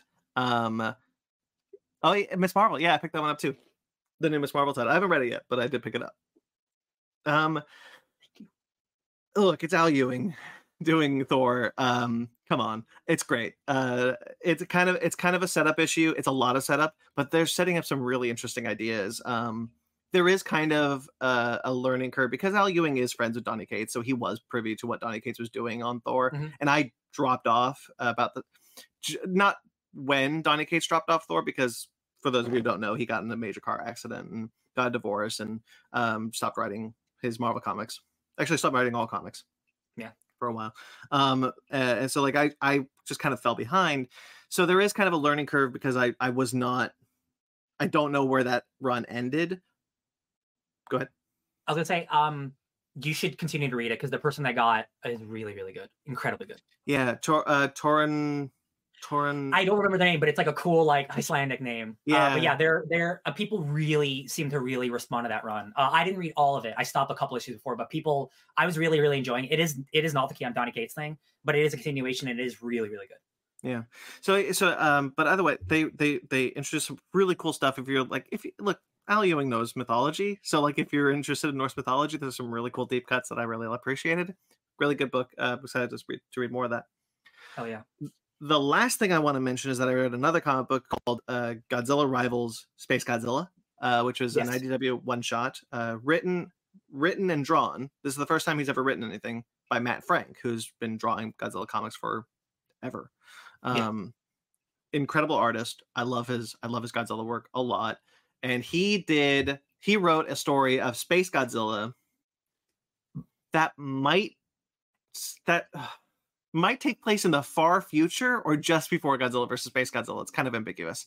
Um, but it's really it's it's really it's, it's it's drawn beautifully and it's mostly silent because there it, it- there's a um there's a narration that's running through of this prophecy of what Space Godzilla is going to do to this alien planet and the aliens aren't um aren't uh translated so you don't really know what they're saying but you kind of get the gist of it because it's pretty simple to follow I like that. um it's gorgeous uh, his godzilla looks great so his space godzilla looks great um it's got a really funny ending um i i really liked it i i only bring it up because i want to put eyes on it i want people who probably don't read the idw godzilla books because like you know hey that's okay like they're licensed comics and people people have a bad opinion of licensed comics this is one issue it's just a one shot it's beautifully drawn obviously because it's matt frank and it's great to see um and, and it's great to see him kind of stretch his legs with this writing with, with writing. He's he's in it, it i think it's a it's a solid debut. I just want people to check it out. Oh yeah, love it. um all right. Shall we uh no i know ben. Um you have a you have a ben ben real quickly uh, just text us. He has an out so he will he will bail a little later in the episode. No Um, problemo. all right shall we move into our bread and butter then? Let's get into it. Um we have some sad news up top. A lot of sad news, actually. Jamie Christopher, who is an assistant director for, uh, uh, quite frankly, a lot of films, starting with Alien 3 was his first project, and his Ant Man 3 was his last project. Mm, a lot um, of threes. He was the he was the the assistant director on many Marvel movies, including the Guardians of the Galaxy films. Um, eh, a lot of the, he was most of the Harry Potter films, I believe. I don't think all of them, but most of them, if not all. Um, a lot of lot of lot of movies. Uh, he passed away. People had nothing but great things to say about him. Star Wars, in Star Wars. Um, at the age of 52, however, 52. 52, not- not not Damn, he was working young. yeah, uh, 52 due to heart complications. So that Damn. sucks. Yeah. People, uh, assistant director is an important job. Those Mhm, directors it is. can't do everything themselves. They need assistance. So like that, that is important. That's that's a shame. He worked on a lot of great stuff. Yeah. Robert Klane, who is the screenwriter for Weekend and Bernie's, and the writer director for the second film, Weekend at Bernie's too, um, and National Lampoon's European Vacation, uh, as well as other things, obviously. Um, He passed away at the age of 81 due to kidney failure. Damn. Weekend at Bernie's is is an all time classic. That movie is hilarious. Hugely funny. And I'm surprised that's a movie that has like hasn't been remade. That feels like one of those movies that like you get the newest comedians who are up and coming, and then like a, a famous- Someone's someone's getting ready to do it about Mitch McConnell. the political Weekend with version. Mitch. Weekend at Mitch's. Oh, I shouldn't. That, that's me. I shouldn't do that. Starts coming out to congressional hearings, couple security guards sunglasses right here. I'm sorry, You know, I would feel Ryan. bad if he wasn't a ghoul. Right, like I, I don't care. He's a he's a he's a ghoulish human being who shouldn't be in office. So yeah, I don't care if he he's having a is he having a, is he having strokes? Good. Anyway, Hopefully they're poopy. What if they? What if Weekend at Mitch's does super well? That they make the sequel, but it's Weekend at Diane's for Diane Feinstein. Mm, mhm. Yeah, but she's got to direct and write it. anyway. So as you know, there's way too many old there's way too many old people in politics who shouldn't be in politics anymore. Uh-huh. Um, Nathan Louis Jackson, who is a producer for Luke Cage and SWAT, a couple of things, and not many things, uh, because he was only 44 when he passed away. That's way Oh. too young. Um, Hey, heart SWAT, that movie's like 20 years old. That dude was producing in his early 20s. That's crazy. The new SWAT, the new SWAT. Oh, there's a TV show version. Got it, got it, got it. Okay. Yeah. That makes more sense. Okay. Uh, the the t- the TV show, David Boreanaz, I think. I don't remember. Uh, but yeah, he was only 44. so Heart complications. Damn. That that that sucks. Yeah. That's way too young, dude. Yeah. Rest in peace. Jimmy Buffett, uh, legendary country singer Jimmy Buffett, Margaritaville, creator himself, passed away at the age of 76 due to skin cancer. Damn. Br- Uh, pour one out. Uh, there's a great video that recently came out by the two YouTubers, um, Ted Nivison and Eddy Burback, and they went I to know- every single Margaritaville in the United States. Mhm. It's a great video. The vibes there are. I've never been to one. The vibes are way cooler than I expected. Um, what a weird, what a interesting career choice. You're a famous singer, and they're like, I'm gonna open up a restaurant that focuses on margaritas, and I they only play my music all day long. Yeah, I've I've been to the Margaritaville in Orlando, Florida, at the City Walk in Universal up down there, and it is it is definitely a vibe. The margaritas, the margarita I had was pretty good. Um, this this is a bummer because Jimmy Buffett. I mean, look, say what you will about the dude's music. The dude was a constant vibe of like flip flops, nice comfortable t-shirts, and delicious drinks in your hands. He Yeah. was like cheeseburger in paradise margaritaville um just all those classic songs is like you hear those it's like i want to go to a beach i just want to be in the sand with a beautiful with a delicious drink in my hand Or and I just Park. want and i just want to chill So or, or jurassic park yeah so Ben, we've talked a lot about singers who passed away, singers that don't. I'm not a big music guy, so like I I'm not. That doesn't really affect me as much. Mhm. This is the first week I feel like that we have two that actually really affected me because I love Oh, Jimmy yeah. Buffett. I love. Oh yeah, I didn't know that. I'm a huge Jimmy Buffett fan. i did not Um, know this Yeah, Uh, many people don't because I don't really talk about my country my country uh, my country era. Um, I I was hugely into country music when I was when I was in uh, high school, and I'm still a fan of many of those um, those singers: Alan Jackson, um, Zac Brown Band, uh, uh, Jimmy Buffett. I love them. you're an alan Um, jackson fan too I am an Alan Jackson. Wow, I learned lo- something I disagree with you guys about. That's crazy. Um, I we disagree on quite a few things. No, I, quite I'm, frankly. I'm just joking. I just never heard you guys talk about country music. That's so funny. I, I I love country music. I'm a, I'm a big country music fan, and uh, Alan Jackson and Jimmy Buffett have a cover of Five, uh, Five Somewhere, which I think is incredible.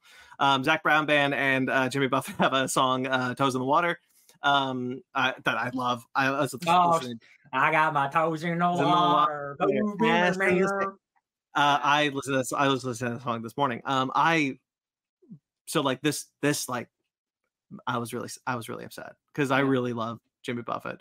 Um, and so so uh, I I have I have his album. I I, no, I don't own his albums, but like I listen to his albums a lot uh, on Spotify and things like that. So um, this was this was a huge bummer for me. Um, uh, rest in peace because I, I Yeah. yeah Good. That's well, I bet you Margaritavilles were popping this week. Yeah I mean Oh, they were like I work right right next to one. Yeah. Um, Uh, I can only imagine that when Jimmy ascended to the heavens, he went to the place called Margaritaville. They handed him margarita, and he's like, "I'm actually gonna have a cheeseburger in paradise." And I gotta think say, he got tired of margaritas after a while, though. no.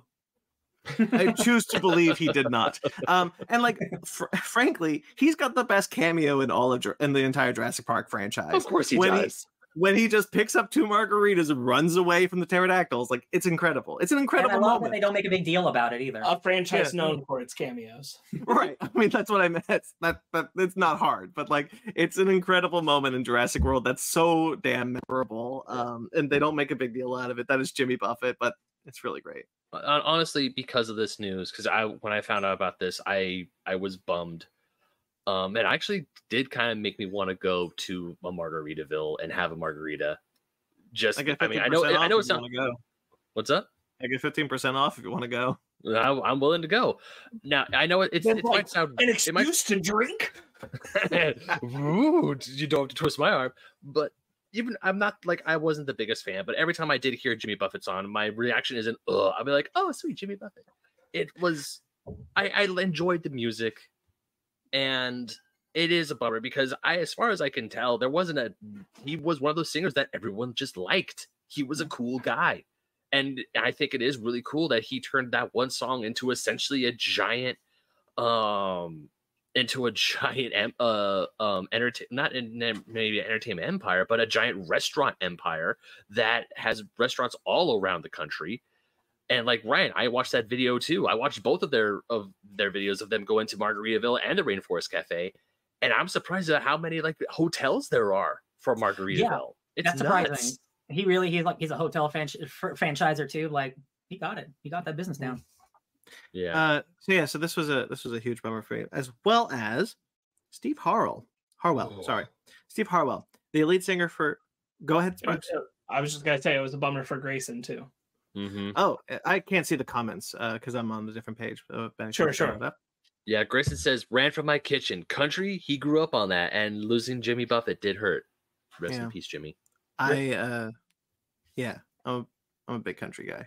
Before I got really into metal, I, I was really into country, which is just the odd as hell uh tra- trajectory. I understand, but like That's so interesting. it's what happened. Trade a steel Uh, guitar for some screams. Yeah. Um so Steve Harwell, uh the lead singer for Smash Mouth, uh passed away at the, uh the age of 56 a day after he suffered liver failure. Uh, we kind of knew this was happening because he was hospitalized for liver failure on I believe Sunday it was and then on Monday he passed away. Um yeah, once again like not I was not a big Smash Mouth fan. Frankly, I don't really know many people this day who were, but man, back in the 90s, holy shit. Well, Shrek, it uh, Shrek that that that got them really big. It was Digimon the movie. Excuse me. No, I'm kidding. No, no. Um, I- go ahead. I I remember when. Uh, do you guys remember like the early days of now? Now that's what I call music. oh yeah. Because Yes. my my dad would buy because my dad had like the first five CDs of those. Like every year we would buy the new one, and Smash Mouth was on the very first one, and that was for my brother and I. That song was on repeat. We loved that song. I was gonna say I, I want to contextualize history because like as Brandon said, like people will attribute that it, it Shrek is you know what made them or or whoever said it, Shrek is what made them popular, but it wasn't.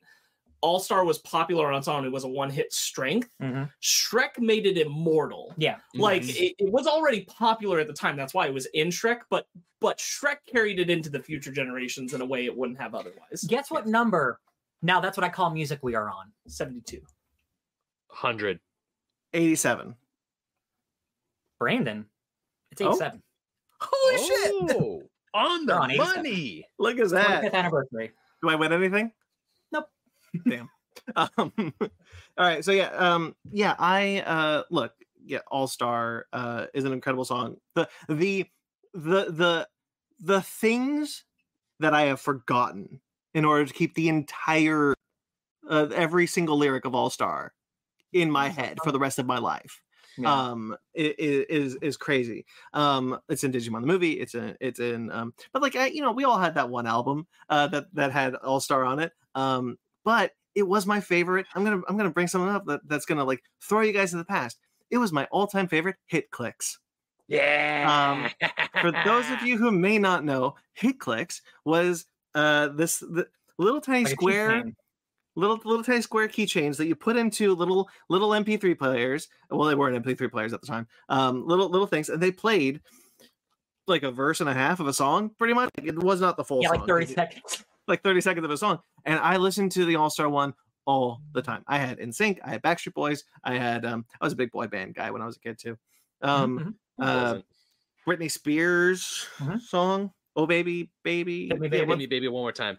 Hit Me Baby one more time. I had that one. Um and they were they were on your keychain and I had the little lapel one that you can hold on to the thing. It was probably the size of an iPod Nano. Um I had the little boombox one, but I listened to the All Star one all the time. I even like uh Shrek 2, they have a song called Accidentally in Love, which I think is really great, like legitimately. Um That's I that's really Counting Crows.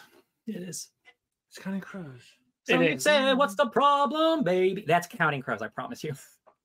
Is it covered by Smash no, Mouth? That's just a Counting Crows original. I Do think they doesn't Smash Mouth um Do they cover I it? know Smash I know Smash Mouth does a cover of a, a famous song. Do they cover Livin' La Vida Loca? No, they cover I'm a believer. Yeah, that's the one. They cover That's that the one. one. Is that That's in I, I thought that was Shrek 2. I thought that was Shrek 1. That was That Shrek is in one, Shrek yeah. one. Well, was they have a song in, in, in Shrek 2. It's not accidentally in love. That is like Are the you s- Counting are you sure it's not- song. Are you One- sure it's not covered by them? One thousand percent. Can someone look it up, please? Because like I'm pretty sure that there is a Smash Mouth song in Shrek 2. Ben, are you on it? Um, Mm-hmm. Okay. Anyway, either- Steve Harwell, he Go unfortunately, um, he had a kid that passed away, and that sent him down a really sad, tragic uh, road of alcoholism. And alcoholism is awful. I dealt with alcoholism a lot in my twenties. Uh, unfortunately, that was something that he dealt with in That's what the his that's what life. happened with the liver failure. That the, Mhm. the alcoholism led to the liver failure. yeah um and um unfortunately like the last couple of years he's been doing a lot of like live performances where he's been like blackout drunk and like people are making fun of him not knowing that he was sick um and i was one of Mhm. those people like i saw a video of him just like blackout drunk just mumbling and i'm like what's this guy doing he's crazy and it's like yeah it's because he's he's sick and he's sad and he's drunk and i'm like that's awful it's really awful it's really Yeah. a bummer um uh he definitely like smash, mouth is not like one of the you know all timers but like that song is an all timer like that is that will be that will be a famous song for all time. Yeah. Um, but yeah, so that uh, 56, uh, like as Ryan said, the alcoholism led to the liver failure. That it's too young. 56 years old. No matter where, you, no matter who you are, it's too young. Yeah. True that. Okay, uh, Ben, do you have the uh, do you have the answer to our burning So question? far, the only song I'm seeing that they covered was "I'm a Believer." So is so this so they, they don't have a song on Shrek 2 soundtrack then. No, there is no Smash Mouth song in Shrek 2. All right. Yeah, egg on my face. Well, let's move on then. We have a lot to get through in regards to the strike. Uh, so the WGA and SAG AFTRA have been on strike for what's WGA at 125 days last I last think count? it's higher than that. 130 days it's- maybe. I think so. A lot of days. Um, well, a lot of days. It's over 100. Uh, clo- it's a, probably we're near an 150, and we're not slowing down. This isn't stopping anytime soon, guys. Um, the there was a um, uh, there was a proposal that the AMPTP gave just to kind of update you guys, uh, just to kind of give you guys the the quick recap. The AMPTP the AMPTP gave a proposal. WGA countered that proposal, and then nothing. Nothing has happened since um, except for a lot of quite little things. So, um, a couple of things was revealed. We actually knew this in 2020, but it has been taken new shape during the strike, which is that one of the big things that the WGA and SAG AFTRA are asking for are streaming residuals. Streaming famously does not give residuals, except in Germany. Um, this is infrastructure that Netflix already has. We talked, we talked about um, Sparks, I believe you mentioned France. France. France. Um, they they can track the viewing um, uh, the viewing data in, in France and, of course Germany. And this is because the EU, the European Union, um, mandates this. It is it, it is it is law. It is law there. So it was revealed. It was kind of resurfaced this uh, uh, this past couple of weeks uh, that Netflix um, has the infrastructure in place to to pay royalties because they do it in Germany already. So, what does that mean? It means they're full of shit, frankly. Um, because again, with like we've talked about it before, but like Yeah. they cannot reveal what the real numbers are because they're going to be phony in either direction. Well, and everybody's pointed out that like either it's one of two things, which is like they have so much more money than they're saying they do. Yep. Or it's the reverse, Yeah. and that the streaming services are are bankrupting them, and if they had to pay residuals, it would bankrupt them all. Yep. Yes. Um, and we- we'll get into we'll get into a little bit more about that later. Um, so oh, this is actually it's kind of in a weird order. So I'm, I'm just I'm just kind of like throwing out like um because again these were like small bits things that have been coming out during the strikes. Um, so the the there the DGA has a uh, an election coming up to get new board members. Old ones go out, new ones come in. It happens all the time. Um, and SAG-AFTRA and uh, WGA, I think, currently have um, elections going on right now, also, or at least SAG-AFTRA does, because I know I know Bex Taylor Klaus is running for SAG-AFTRA's board. Yeah, I don't I don't know if the WGA is right now, but yes, to say Yeah. So, so, so, a prominent member of the DGA sent out an email to voters: don't vote in writer directors, specifically Craig Mazin, um, and um, who was the other one? I didn't write it down. Lauren. Hmm. Is I she from The forgot it. No, no. Okay. Um, this was a guy. I forgot. I, for- I forgot his name. Um, but so like prominent writer directors who are part of the DGA and the WGA, the uh, members of the DGA do not want them part of the board, which is very suspicious. It's shitty, is Um, what it is. It's incredibly shitty. Now, so this is coming under a lot of scrutiny because the DGA took a very shitty deal from Mhm. the AMPTP. Uh, Historically, we've talked about this before. The DGA, like many members of the DGA, were willing to strike. But and by the way, this is Directors Guild of America. I don't know if I mentioned that. Um, many members of the DGA were willing to strike. However, the um, the the higher ups at the uh, the membership took the deal that was given to them. The first deal, they didn't even negotiate. They were like, "Great, this is what we want. We'll take it." And since then, they've come under a lot of scrutiny. Now, what's happened is, is the DG, is members of the DGA no longer have faith in their union. This is incredibly important because this is why I bring this up because uh, a similar thing has happened with IATSE. Um, IATSE has uh, been in um, negotiate. A similar thing could happen. Not sorry, this hasn't happened with IATSE, but a similar thing could happen with IATSE, the WGA SAG AFTRA. There uh, are many contracts up right now for various entertainment unions um, for people to get higher wages. For example, IATSE, the union that I'm that I'm uh, that I have entered, I've uh, working at Universal Studios. I've entered a union, IATSE. Um, they uh, have been waiting for a significant price raise, a significant wage increase um, i- i- for minimum wage in uh, in Los Angeles for uh, theme park and hotel employees, and uh, so negotiations have stalled because they've been waiting for that. The gov- the the LA city government has indefinitely tabled that vote, and will they're not going to vote on it. It's not going to happen. Uh, they got scared, and this was a significant price increase, uh, wage increase. Sorry, um, uh, and now it's not. That's not going to happen. Like it's. I want to clarify just because I think, no offense, you've just been kind of trying to find your way through explaining the information. So I want to be clear.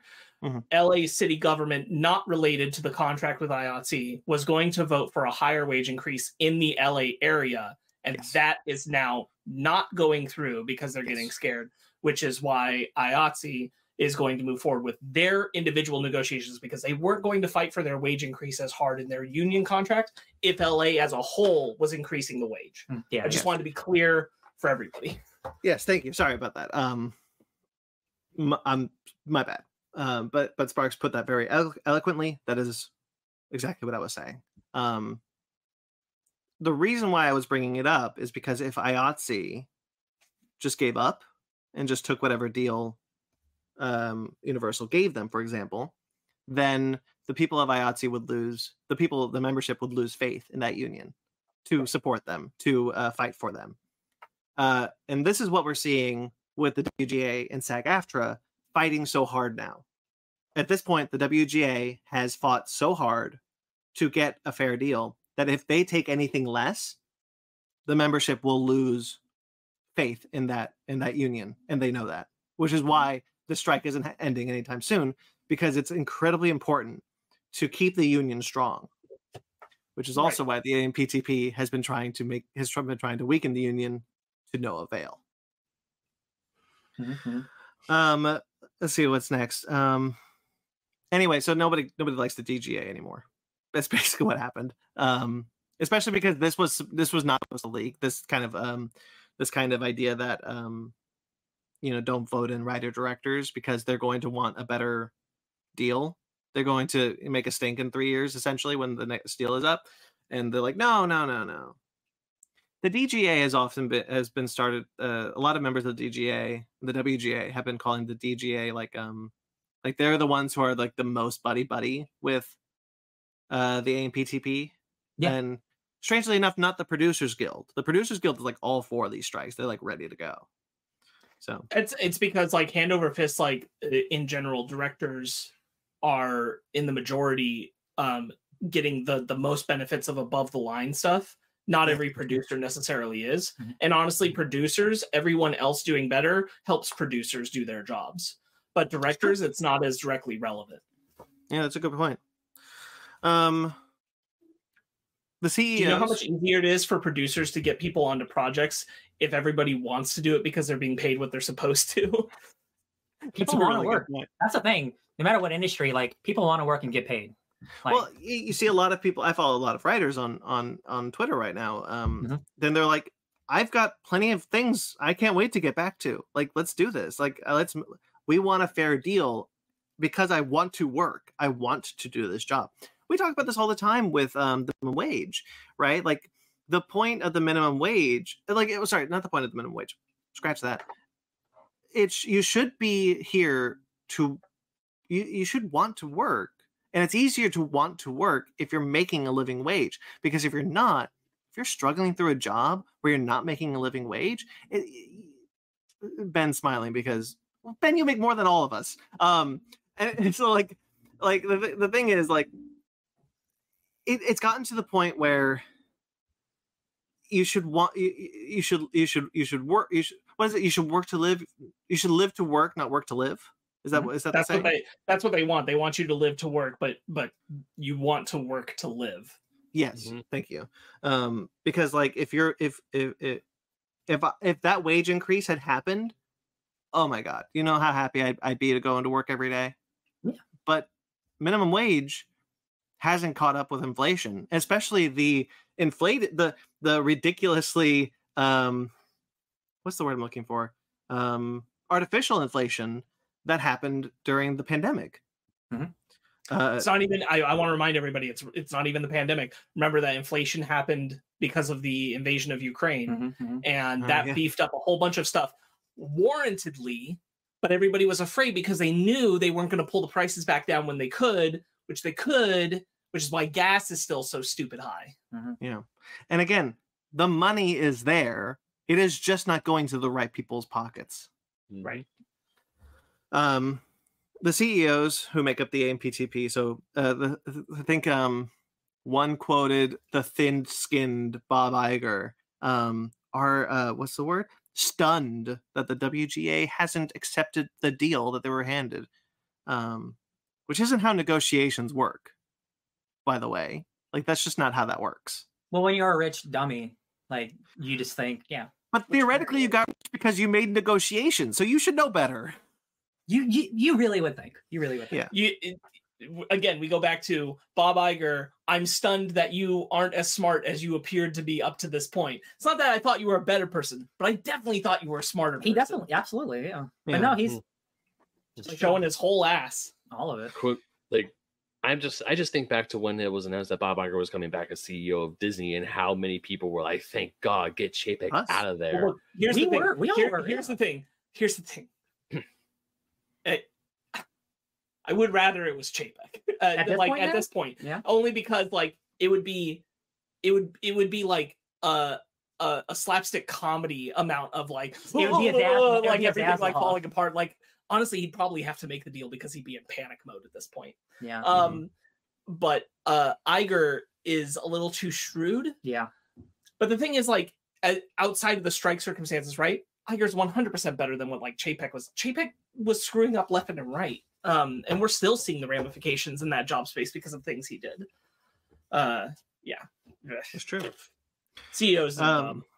CEOs are dumb. Um, someone put it's like if you're that rich, there should be like a, a like a IQ limit for richness. Like if you are Mhm. under a certain IQ, you shouldn't be this rich.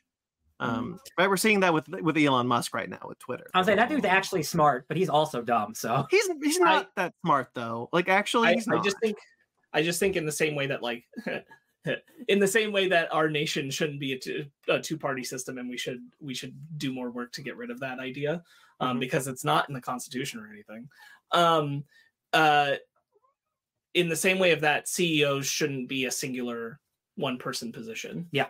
there should be a, a a board and there should no be no one singular entity person above a board there should be at least two to six people who are in control of like major companies it should be a like that. quiet council from representations from every yeah if your business if your business is over a certain size there should be a collection of people so Yeah. that you can have more diversity in the room in theory um Mhm. but then you know it's not all on the shoulders of one egomaniac Yeah, exactly.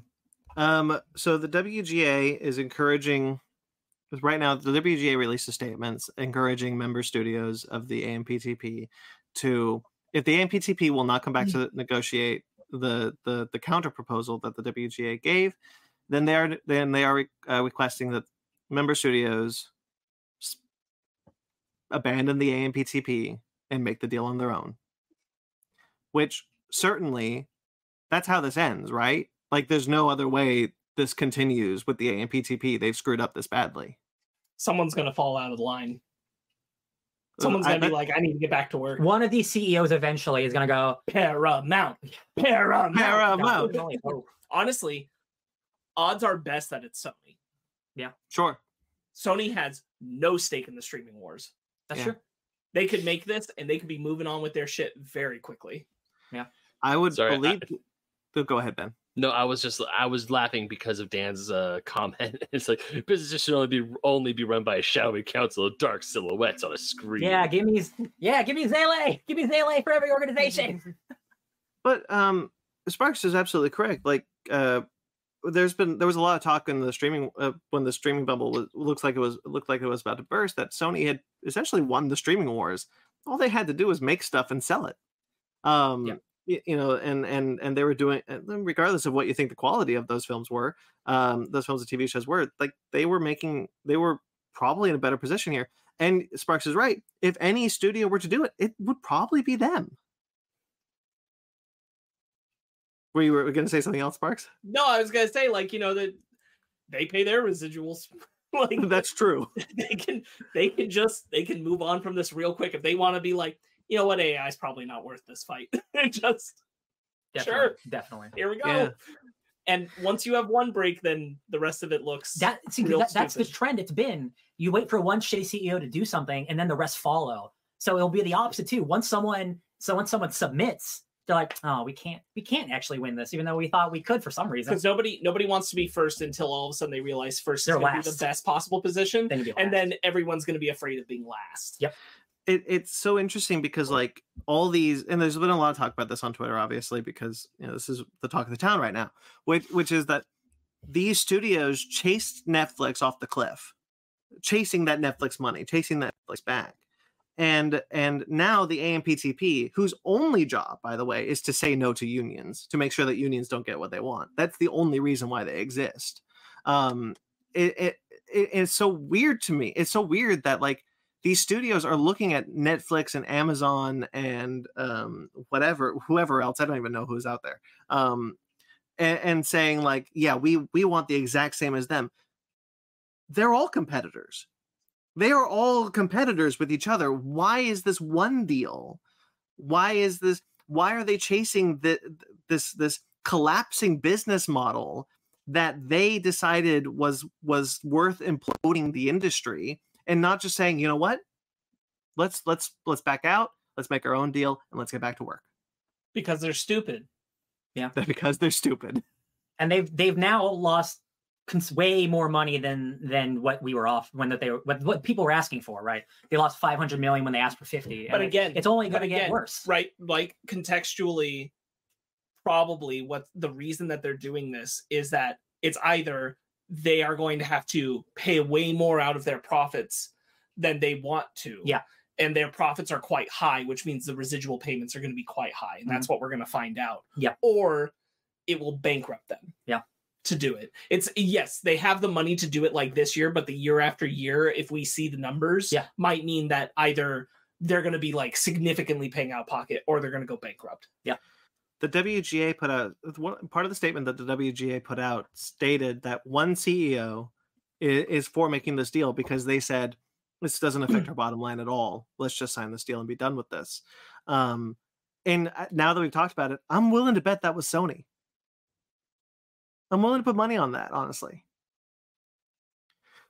Anyway, um, the AMPTP, however, is in major crisis mode. We talked about how they how they hired a PR firm. By the way, their first thing the PR firm did was put up this this beautiful puff piece about Carol Lamborghini or whatever the hell her name was, which was the funniest shit I've ever read in my life.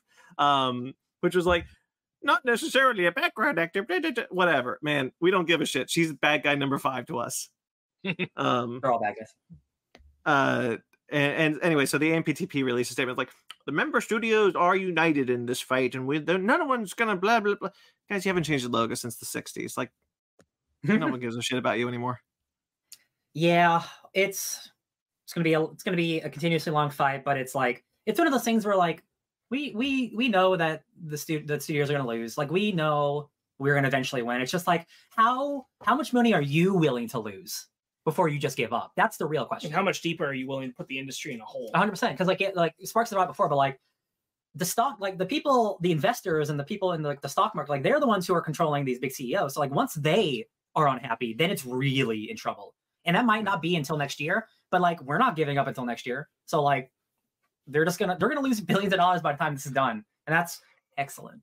and again this is the thing that like you know the the wga and AFTRA know that if they cave to anything that's not uh, the perfect deal essentially the fair deal then their members will never trust them again.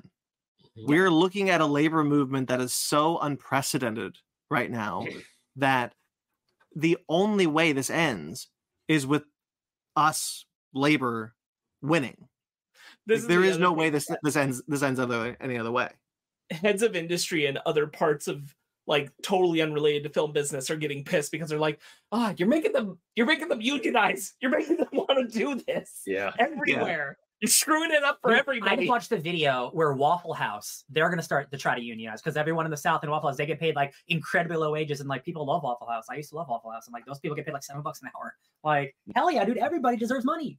I also heard that automotive workers they're gonna start trying to unionize and they're thinking yeah. about doing a strike Yes. as oh well. yeah, Which Yes. is uh, like like we were talking about hot labor summer. Hot labor summer. I mean, we're s- I mean September is still technically summer, even though everyone says, "Oh, September is the start of fall." That's later, but hot labor summer is still kicking and screaming, baby. Let's go. Not like well, the thing is, like, there's a lot, there's a lot of uh contracts that go up in the next couple years across the board. Like Teamsters is next year. All Yep, these yep. kinds of things across uh, all these different areas. Uh, Teamsters w- was with UPS earlier this year, but Teamsters in different divisions, specifically with theme parks, um, is going to come up next year. So there's a lot of opportunity for a lot of unions to do a lot of shit. hell yeah. And that's this is why the CEOs are being so stubborn, right? Because they know if they give a fair deal to at least one of these unions, then everyone will demand the same. Oh, yeah. It's almost like our government should be addressing the fact that living wage and inflation are a problem, but they're not saying anything about it. Interesting, isn't it? Um, all right. Um, actually, maybe I want to do this one last. No, um, there's a couple of Disney stuff here. Um, we'll get into because Disney, obviously, Bob Iger. Um, many former and present Disney CEOs, uh, uh, sorry, not CEOs, uh, executives, um, believe that Bob Iger is getting ready to sell Disney to Apple. I norm I've been I've been resisting putting this on the news for weeks, months even. This has been a persistent rumor since he came back, but now now it looks like we're starting to see flames on this one. And I just want to know what do you guys think about this one? There's mm, no, world where the FTC lets this happen. Yes. That's No. that's my thing. I, Bob Iger may want to do it, but I'm sure he does.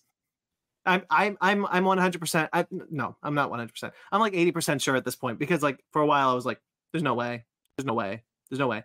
Now I'm like 80% sure that he does want to do this. But uh, the the the uh, the FTC cannot allow this to happen. Um or they shouldn't allow this to happen. More than that though, I'm going to bring this back to the strike. I'm going to kind of contextualize this back to the strike like they should be looking at these conglomerates anyway and start splitting them up. Like the they should never have let that Fox deal happen. Like what for for one, that Fox If- deal should if- never have gone through. this is the thing is that like I I kind of again like I don't know Bob Iger might truly be dumb, but Hmm. uh, a lot of his past history indicates to me that like he has to know he can't give wholesale all of Disney to Apple. Yeah. Mhm. but he I would believe that he's going to try and sell pieces of the Like what. Warner Brothers was doing, yeah. uh like well like here's Hulu and Fox Mhm. Apple have it Mhm. right um but that's not Disney that's not Marvel that's not Star Wars that's not all this other stuff that Disney that's not Pixar Yeah, yeah, all of that stays Disney Yeah. because like Disney Disney is top of a pile Yeah. you can't put that top of a pile under another top of a pile like it just can't the whole thing can't move over to someone else the FTC just won't do it After I'm the telling you the FTC after won't the do it. Microsoft Activision deal, which took months right to get through, this is a substantially bigger deal. Even if it's being offered, there's not a shot in hell this will ever happen. no it ever. happen. It's it's that is the biggest monopoly of all time. Like truly, like that is that is insane. Uh, that's a world I never want to live in. There's the there's the thing that like you, you you guys are absolutely correct. I want I just want to I just want to say that like you- you're you're you're right. The, the FTC should should not allow this to happen. Um, but I, I'm curious. What do you guys think? Why do you think guys think this becomes such a persistent rumor that's literally been going on for about two years now? Um, I, m- the, the thing story. that just goes to my brain is just how much money Bob Iger could possibly get from Apple. Because look, Apple, Apple and Microsoft, they're like the two most richest companies in the world. I mean, they're the most powerful tech companies we have. I mean, your phone is either an Apple or an Android, and true.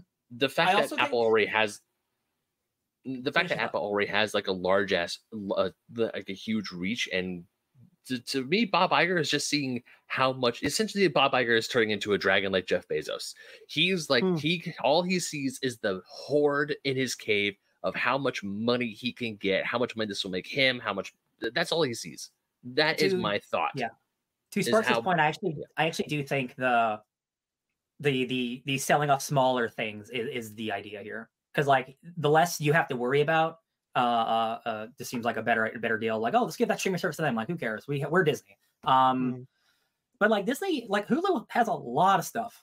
Like Hulu, Hulu and FX, like that's like a whole ass thing. So like yeah that's an if- entire that's like the entire no, if adult give, market if you for give Disney. if you give Hulu and Fox over that, see that I can believe that Yeah. I can actually believe, and I can believe that the FTC might let that slide. They shouldn't. Yeah. To be clear, they still shouldn't. It should not go to Apple, but um, I could see it, but it can't be the entire Chingadera. like I, the Little Mermaid's not going to be on Apple Plus. Like that's not that's not something we'll ever. No. That's not going to happen. uh, that's a, that's here's the thing though. Here's the thing though.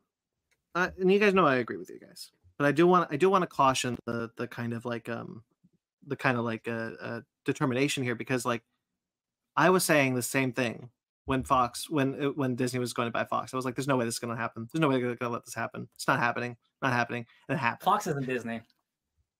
Fox that was a don't don't don't discredit that. That was a big deal. That was a big deal that should never have happened.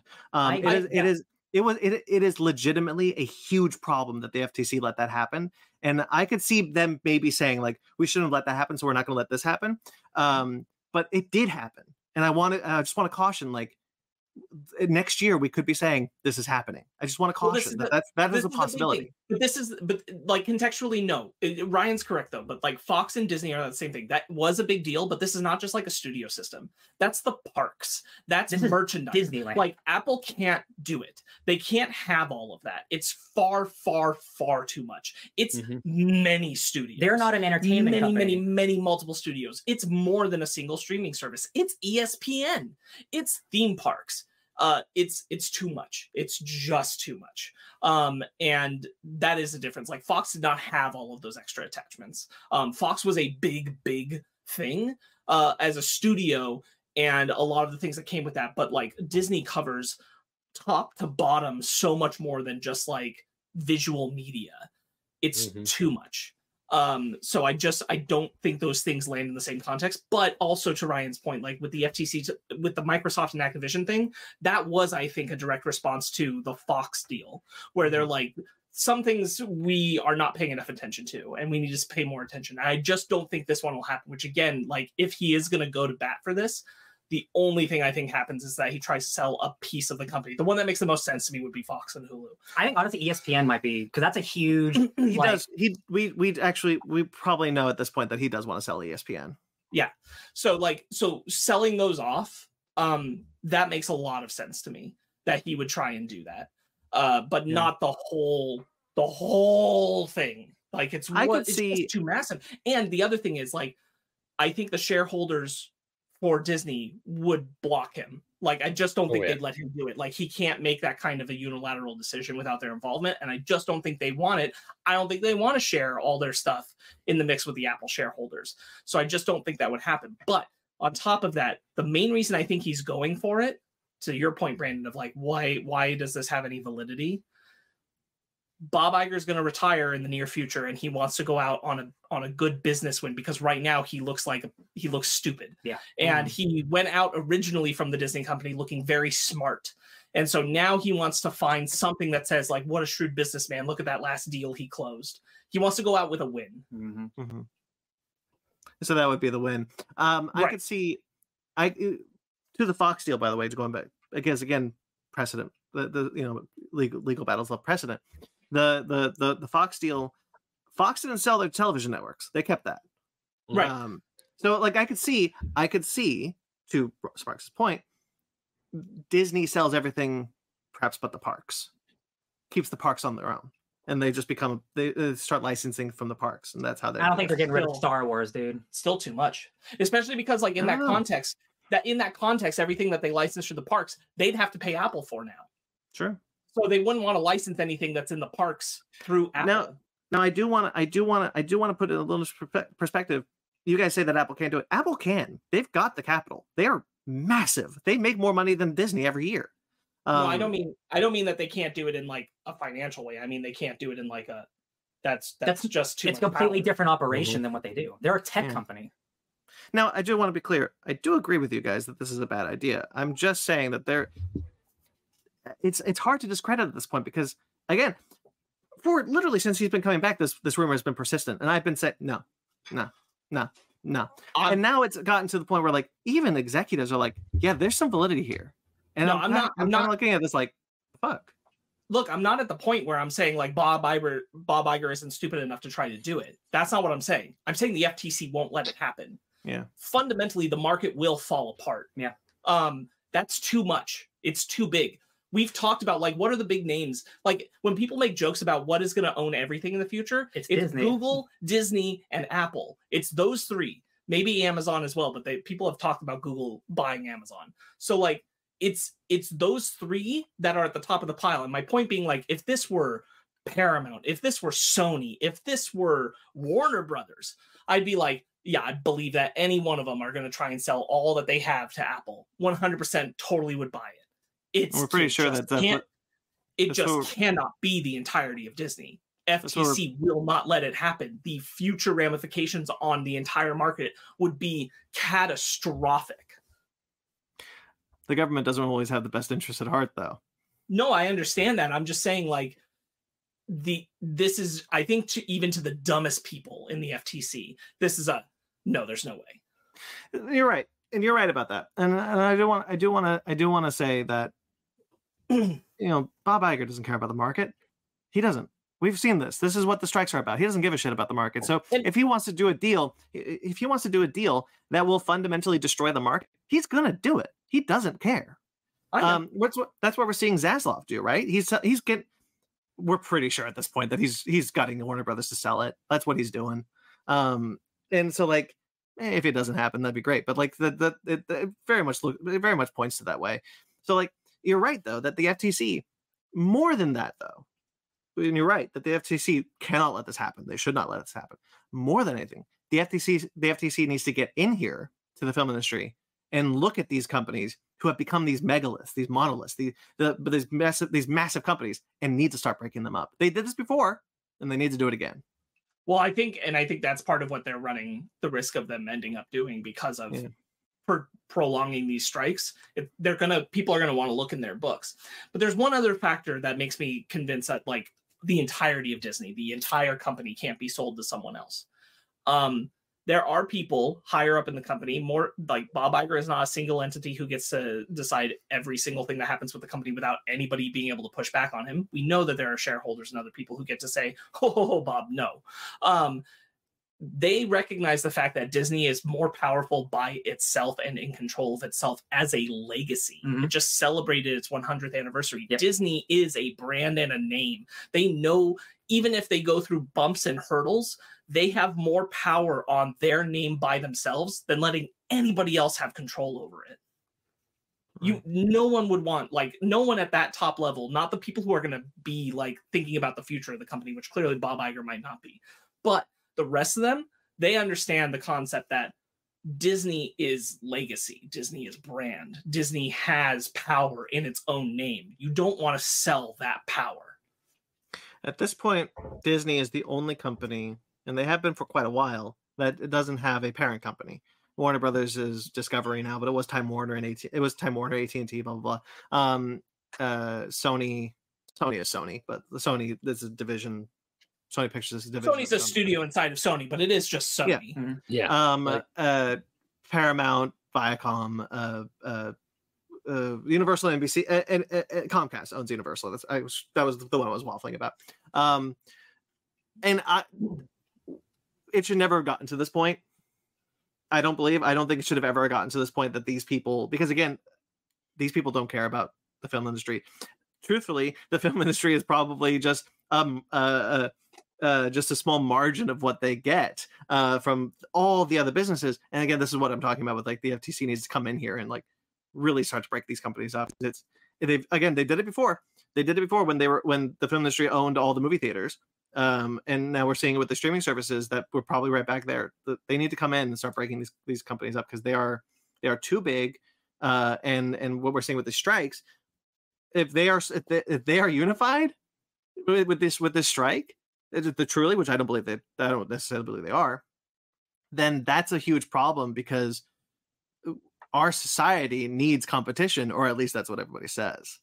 Mhm. So, you know, you you you break up the fa- you you create a you, you um reveal the fallacy in the society if you if you don't essentially. Anyway, Competition is Yeah. important.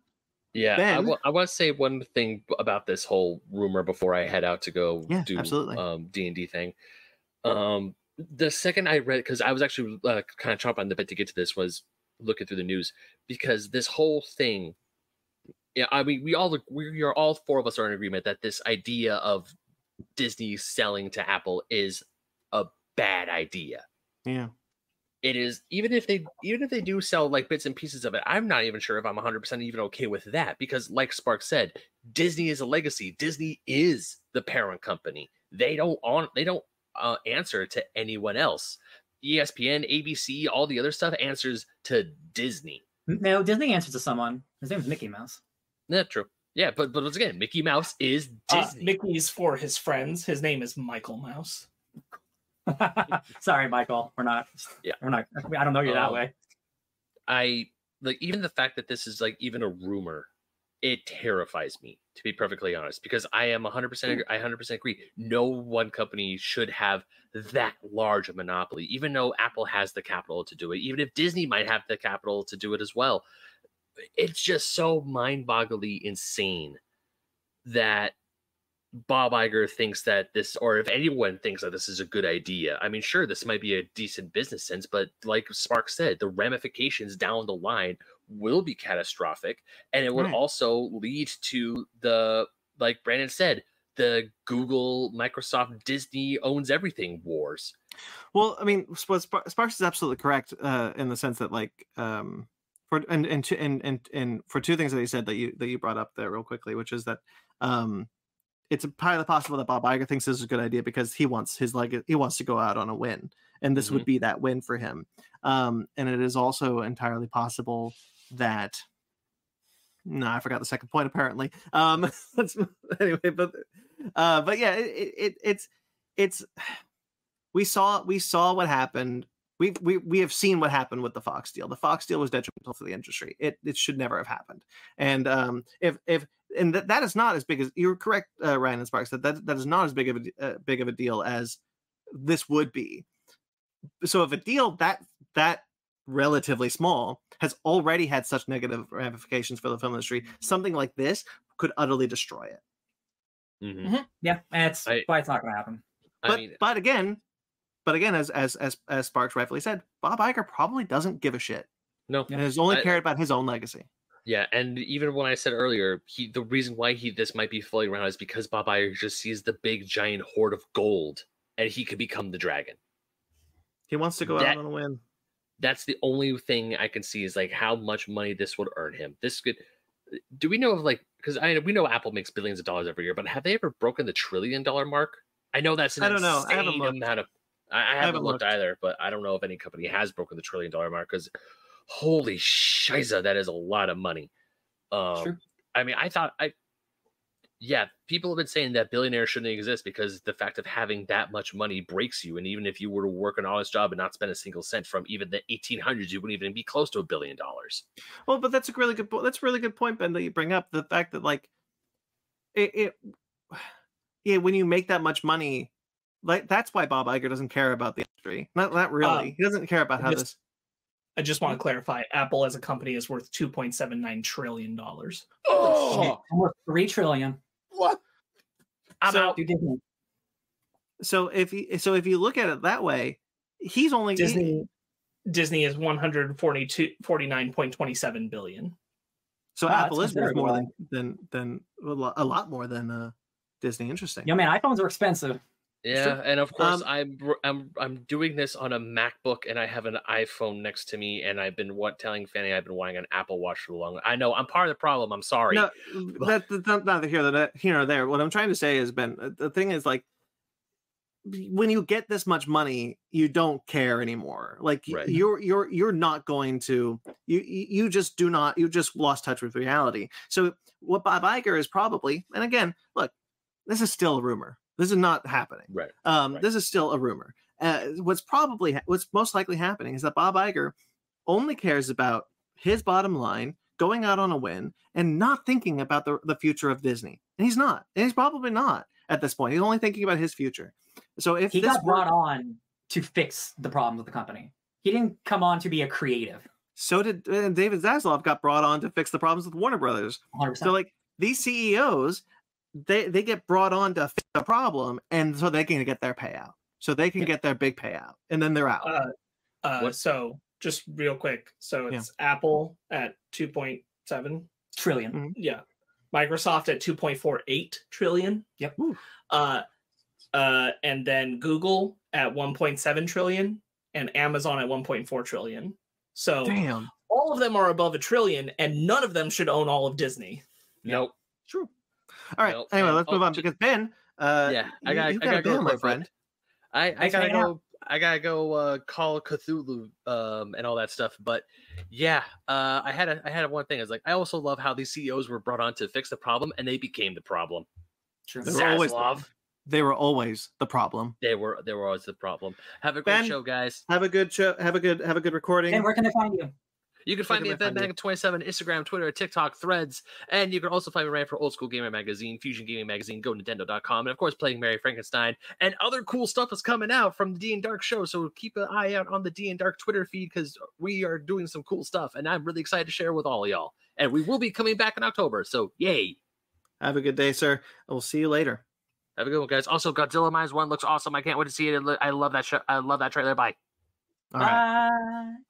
Uh, that was that was Mr. Ben Magnet. Let's move on uh, from this uh, lively discussion into more Disney. r- really, um, Disney's wanted all of Hulu uh, since they bought Fox. That was the, their main goal. They made a deal with Comcast to be able to sell, uh, to be able to buy a Comcast stake in 2024, at the beginning of 2024. Um, Comcast, however, is now looking to sell earlier. Uh, so, for reference, Comcast has 33% of Hulu. For those of you who may not remember, it's been a while. Hulu used to be owned by four different companies. They used to have and and, when Disney bought Fox, it became three companies. Warner Brothers sold their share just outright to Disney, and Comcast Hulu, was ready to go. Hulu started by NBC Universal, right? I think so. I think so. Yeah, I, I think they were the ones that spearheaded it at the beginning. Let's see. Yeah. Um, I'm not 100 percent sure. Which why Comcast still has the most of it because Comcast Yeah. bought up that stuff. So they yeah, have uh, Comcast, NBC Universal holding a mi- minority stake. Cool. Uh, so yeah, so NBC Universal uh, still has 33% of Hulu, uh, and Disney wants it. Wants it bad. They want to own Hulu outright. Um, and so they're are so they're willing. However, Comcast knows this, uh, and they are they are willing to talk and negotiate for for uh, to to sell the stake earlier than expected, but they're most likely going to play hardball because they know they can get a lot of money from Disney uh, from this deal because they know how badly Disney wants this, wants the streaming And- service. And Disney will probably buy it. They'll probably do it because they'll they'll get all of Hulu and they're like, cool, now let's sell it. Yeah. Um, uh, so yeah, so yeah, so uh, this would this would this is why this is important because this would raise Hulu's um uh value to 27.5 billion. So basically, what that means is they could sell Hulu for 27.5 billion. Um, hey guys, I thought streaming wasn't profitable. Yeah. Uh, Hmm. also, like another big rumor is like, oh, Hulu's gonna raise the price again soon. Oh, that's not a rumor. We talked about the last time. Okay, I know, no, another like a new one. The 1890 the 1899 was the last one we talked about. They're going to raise it again. That's what I saw. They said later this year. Is that, this that the, is it? This is the same. Okay, I wasn't Sure. They're just they're just letting Okay, everyone okay. know again. Like Okay, sending just- out this is the sending out the notices it, because okay. it's a month from happening, but it's the Okay. same. price Okay, just making sure. That's still shitty. I got a little scared. I was like, "H- uh, "You can't. Well, no, yeah, 'cause Twenty dollars forget, is already too much. Last time we talked about it, and I just saw somebody on Twitter talking about it recently, so I Yeah. thought it was another new thing. We but- were paying attention because we were doing the news. yes, People got their emails like, "Hey, next month the price increase." Got it. So if you had an mm. account, now you became aware of it. If you weren't paying attention, 1899 is too much for a streaming service that's not going to have any new content soon. that's see, that's a good point because actually, like, we talked about it when we first talked about Hulu's price increase, and like, I actually do agree with Sparks. Like, that's where I watch a lot of my like great adult show, like The Bears on Hulu. So like, Yeah. uh, as long as the stuff is there, I don't mind paying it. But like, if there's no new shows in the next two years, I, I'm not buying. I'm not. That's that's a lot. Right. Um, Paramount. I'll bring this up. I'll bring this up uh, further. Paramount is going to raise their price again at the end by the end of this year. They've already raised it once this year. They're going to raise it again. Um, That's what I saw. Paramount. Oh, okay. So Paramount. So Paramount is Paramount Plus is going to raise their price again by the end of the year, and they were like, "That's how we're going to grow our business." But again, you aren't going to have anything new coming to your service. There's no. The, the only reason to do this is because you're losing subscribers because you don't have anything new. So like, what's the? There's no. There's nothing here for us anymore. it's it's Yeah. actually it's not a the strategy response isn't necessarily like losing subscribers and trying to make up that cost. They're trying to push people to the ad tiers. At least in terms of like the Hulu Disney stuff, we know that's true because they want more people on the ad tiers so that they're getting ad revenue. which means they should follow real TV, regular TV rules and pay your royalties. Um, Yeah, that's how they get you. That's how. Yeah. yeah. Uh, but again, this is like this is what the fight's for, right? This is this is what they're fighting for. If you're going to be putting ads on these streaming services and getting ad revenue from these streaming services, then you should be paying the royalties that you would get normally. Right. They're just there's, these strikes are just trying to fight for what they already had. Um, anyway, um, uh, this is actually where I'm going to talk. I'm going to talk a little bit about Star Trek Day, just because it was terrible. Um, it, it- this this during the strikes, there was this. They put out this horrible special about celebrating animation and whatnot, uh, while not while not acknowledging Star Trek Prodigy because they canceled it. Um, and and and and and Paramount Plus is shepherded by two things: Star Trek and Taylor Sheridan, and neither of which are going to have new anything new coming out in the next couple of years. So why what what incentive do I have who likes both of those things, frankly, to keep going with Paramount Plus? Yeah. Then you put out this insulting special to be like, look how great Star Trek is. All right. I I haven't I didn't watch it, but I have heard people do not like that thing. It's freaking awful, man. Yeah. Awful. Insultingly so, also. That's a bummer. All right. Anyway, um, uh, Disney is being sued by the investors for quote cost shifting during the Chapek era. Um, this was done in order to hide uh, apparently a massive streaming loss. Uh, that was so the projections that they never met their pro- their projections for Disney Plus by 2024. They had a certain thing they were trying to hit. They never hit that. Um, and so Chapek moved some things around to make it look like he did. Right, because he's a moron. Yeah. messing with the books. Yeah. Uh, and so Disney is so Disney's investors are suing. Uh, Cool. Hell yeah. For Get that guy. money. And I'm pretty sure people knew he was doing that, knew it was going to get them in trouble, and that's one of the reasons he was ousted.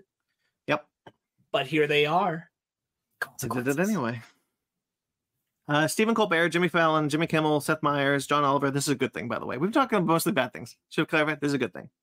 Um, uh, John Oliver are launching a podcast series about their strike experience. Uh, all the proceeds for this podcast series are going to go to out of work, uh, late night staff, specifically their their crews, obviously. So all the money that they make from this is going to their pockets, which is nice. That's great. Jimmy Fallon needs the good PR right now. Yeah. Yep. Uh, I, I'm really excited about everyone on that except for Jimmy Fallon. I kind of wish he just wasn't involved. Yeah. I so, actually uh, think more people would check it out if he weren't part of it. so Fallon Fallon had a lot of good PR when the when the strike began because he was he was very openly like paying his staff out of pocket. He was just giving money to his staff because he was doing the thing that everyone else in late night was already doing and he didn't want to look like the piece of shit. Yeah. And then it came out that apparently not apparently uh like come on we all knew this uh he had a he has a very toxic work environment for his staff My favorite thing about it is like all of the shitty stories about how he treats his staff are like they're they're berating and dumb, but they're like dumb in the way that you know Jimmy Fallon is dumb. yeah where he just does things like, "Oh, is that what you think?" huh?" Like he just does that kind of thing and mimics people's voices back at them and goes, "Ah, "Loser," and like that's Fallon, and I'm like, "Oh my god, he's so fucking lame and stupid." I used to like Jimmy Yeah. Fallon. Something happened. Something happened to that guy. I don't know what happened. He left SNL, got a night show, and then you realize that actually his talent belonged in being in an ensemble. See, I liked his early stuff too. Like his early, his early night sh- uh, uh, talk show stuff was fun. But I think just like, I don't know what happened. I don't know. Do you feel like you liked him, or you liked who was writing him at the time? I think I like the way, at least I like the way that he taught he interacts with guests. Like I don't like him, but I think Sure. I think he has fun conversations with guests, especially guests that he is friends with. Uh, there's good rapport there, Sure. but like as I've gotten older, like him himself as a comedian doesn't work for me. Uh, I think I just grown out of it, but I remember I really liked him. Like when he It when he first the- got the gig, I really liked it. But then you know, just time. it was the 2016 election that did it that did him in for me uh when he was Oh, Yeah, sure. Hey, When he at was- least James Corden's not on this. thank God!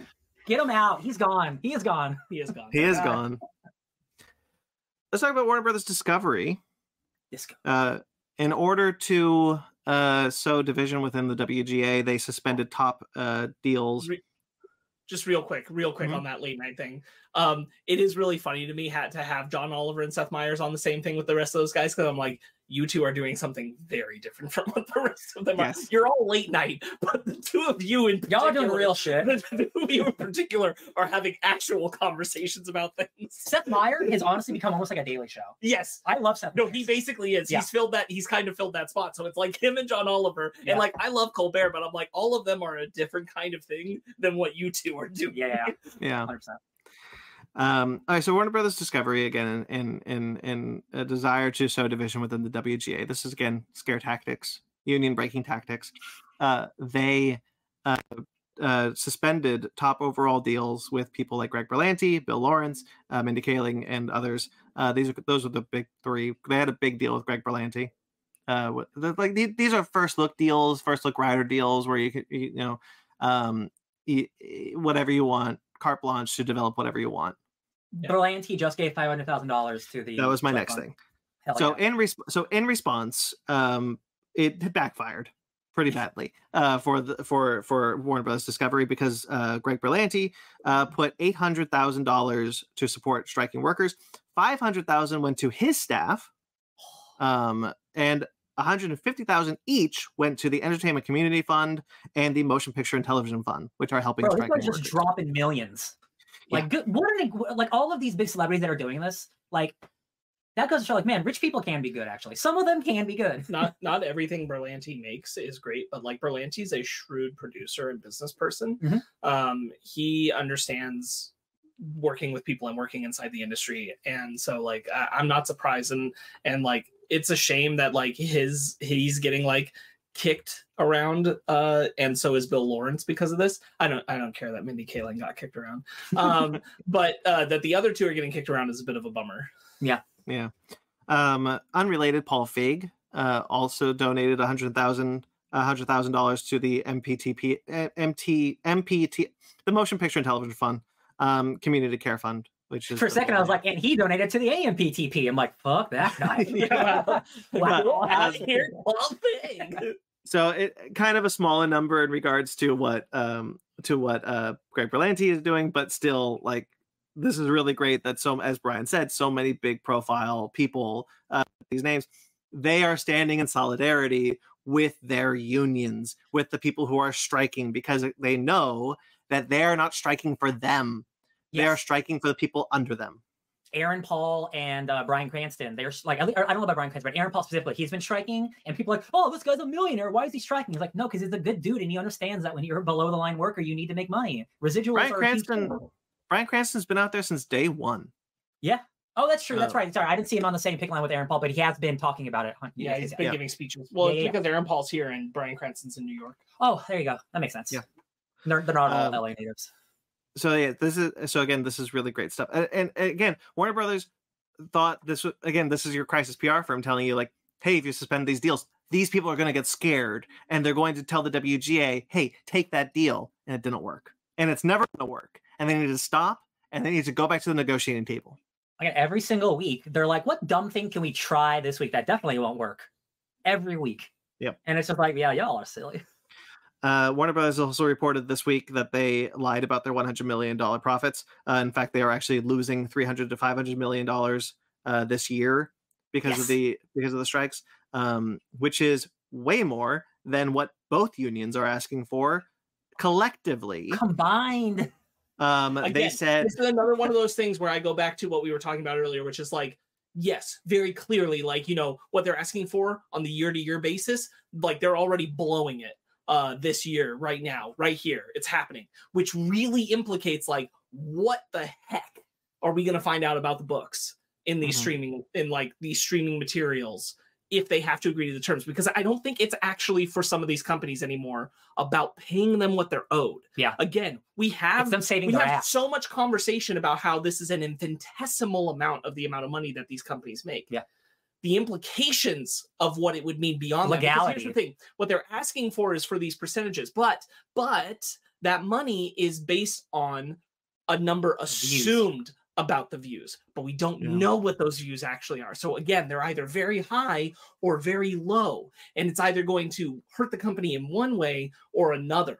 And that's the thing that's like, so something is funky They're in the screwed. books that they're trying to hide. A hundred percent. Like, and they Yeah. that's the thing. Like, they are so far backed into the into the wall. They have literally nowhere else to go. And like, the only thing they can do is not lose, and they're just gonna take as long as they can to not lose because they know they know they're fucked. Yeah. so it's just again like, how long are you guys gonna waste your money for? Because we're chilling.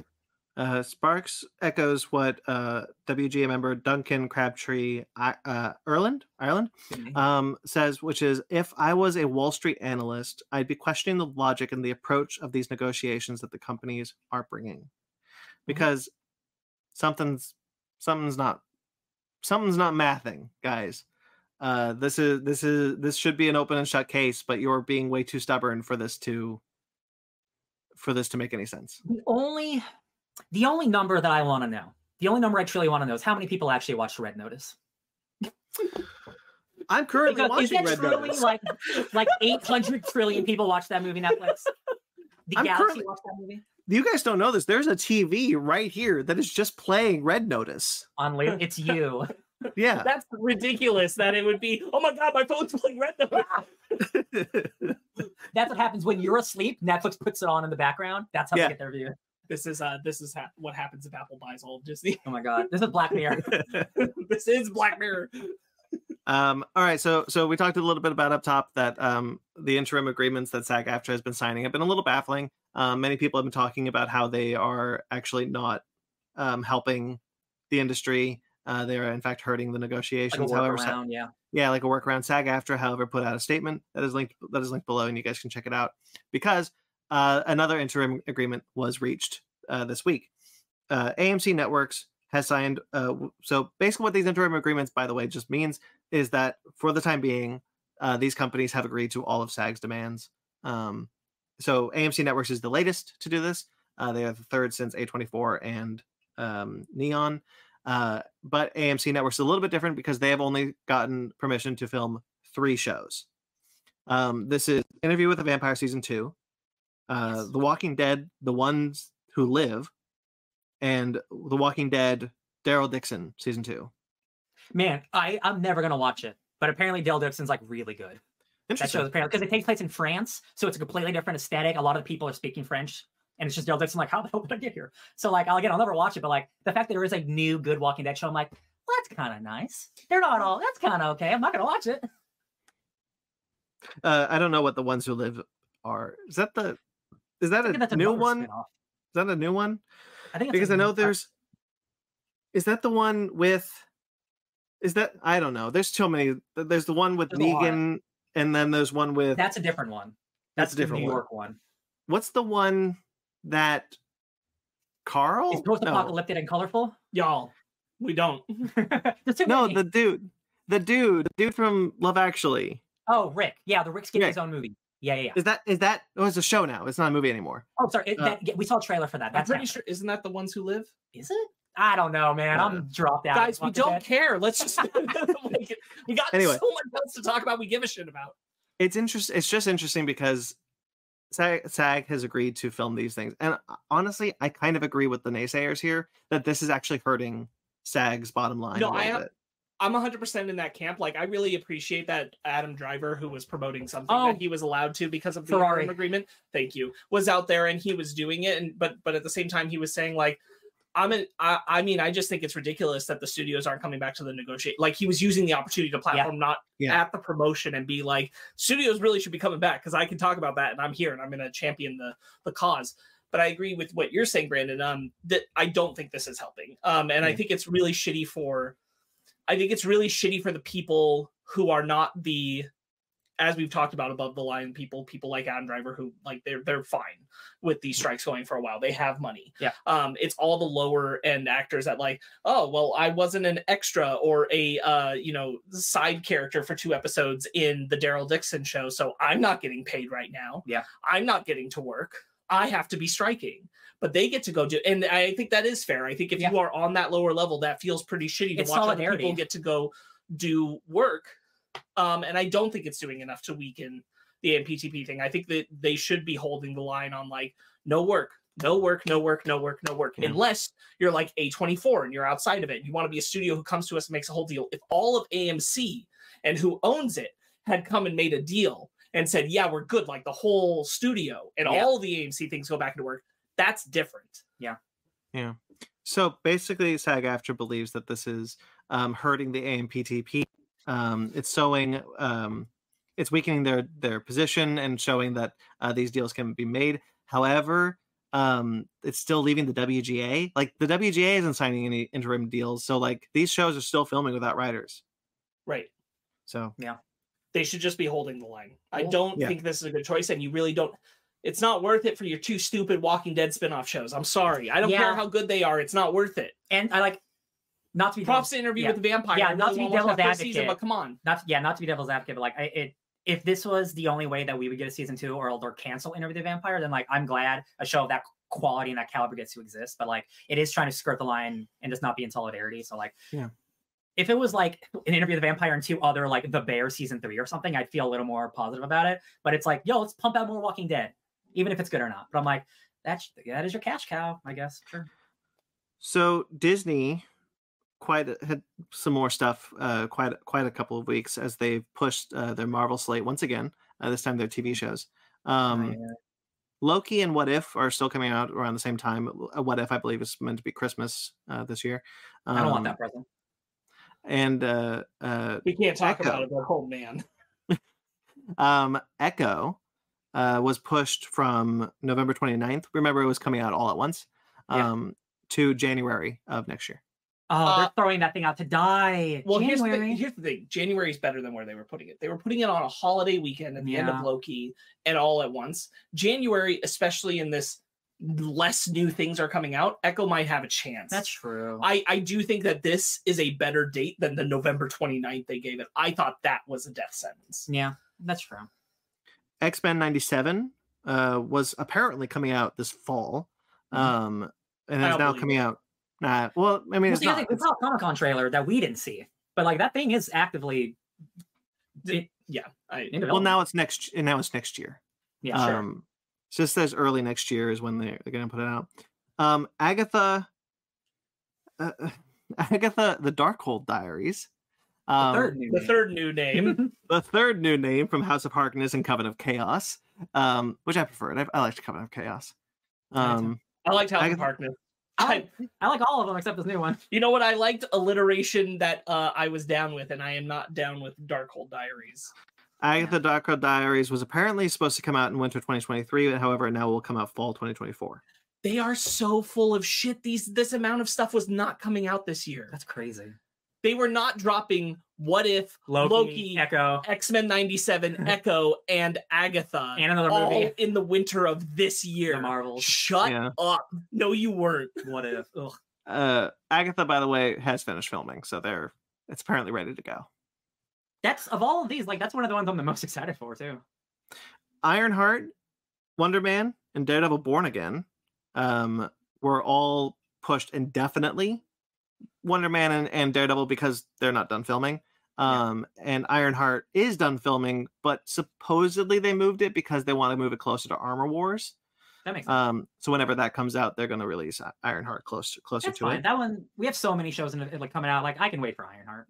and Ironheart is done. Uh, like it's ready and it's ready to go. So Cool. Um, they have also canceled just outright uh, Nautilus, which was a twenty thousand leagues, uh, twenty thousand league under the sea prequel series. Um, that was going to air on Disney Plus. It was halfway through filming before the strike started, and they've just Damn. axed it.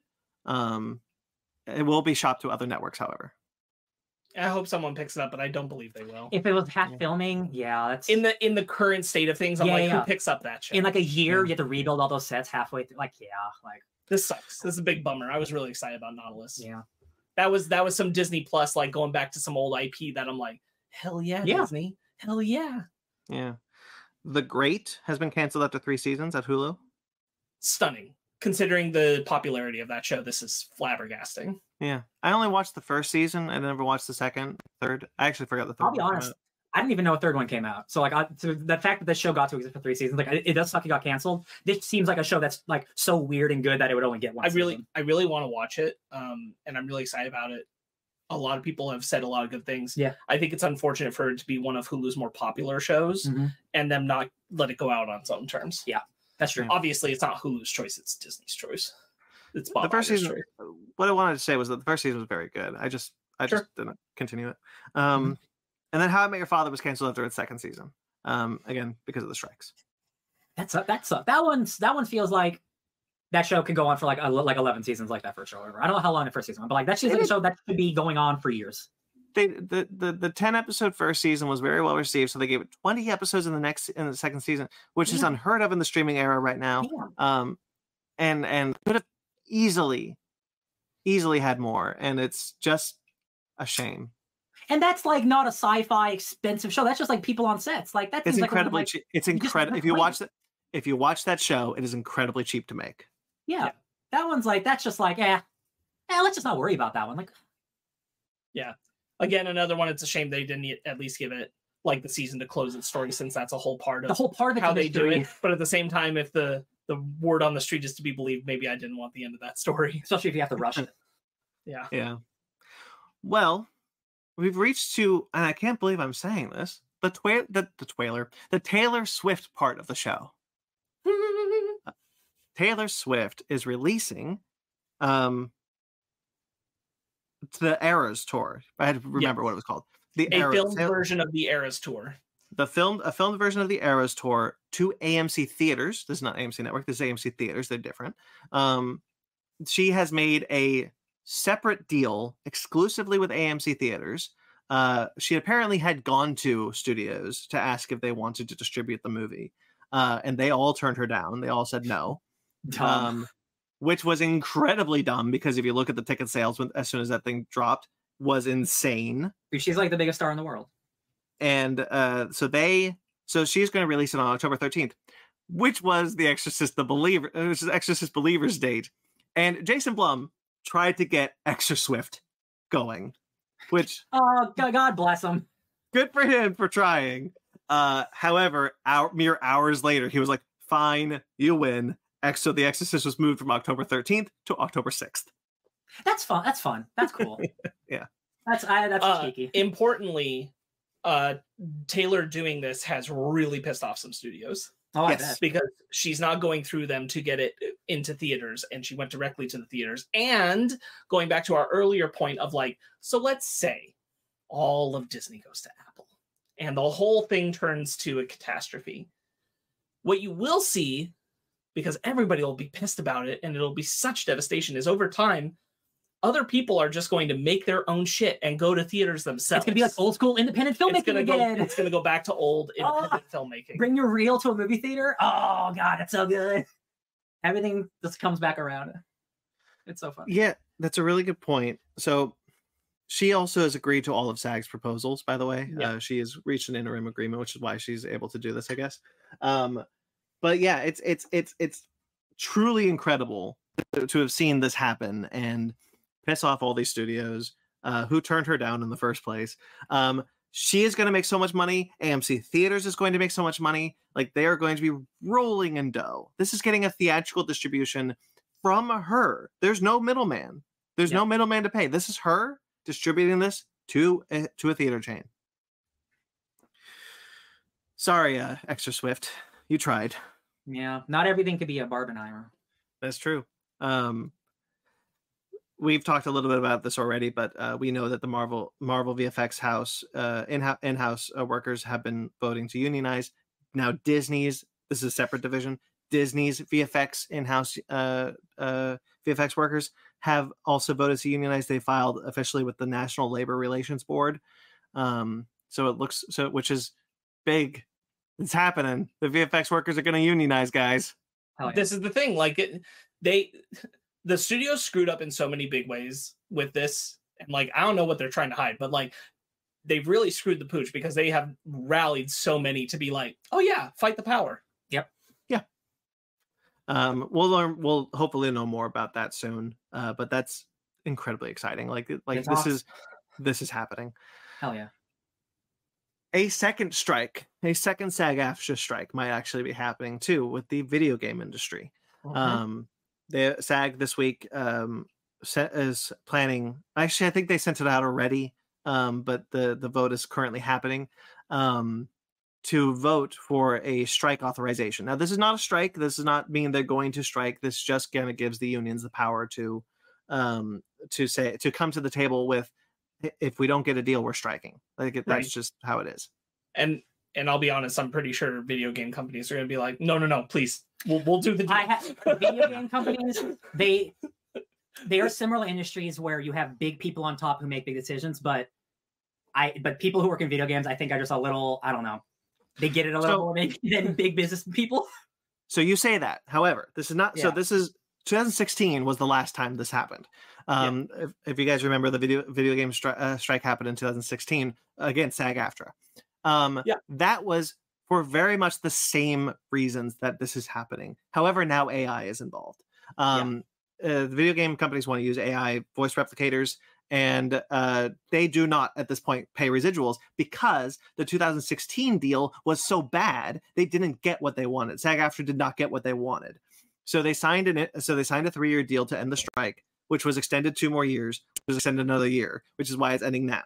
Um, Right. Mm. so now it is ending now, but again, the same problems are on the table. So this is for um, this is looking for protection against the use of AI uh, for for voice and performance capture. Because again, now it's even more common for video game actor for actors to actually be performing in a space uh, and that- and for for performance capture. Most, it, I would say, most modern games, if you're dealing with high quality cinematics, it is mocapped. Yeah.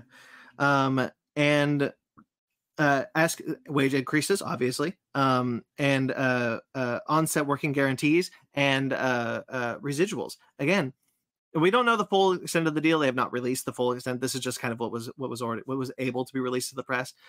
But this negotiation has been happening, and it doesn't look like the video game industry is move is moving on a lot of this. What this will affect are EA, Activision, Epic Games, Insomniac Games, Take Two, Warner Brothers, basically all of the big companies. Um, uh, so so Fran had this to say. Fran Dresser Drescher had this to say. Here we go again. Now our interactive agreement is at a sta- is at a stalemate too.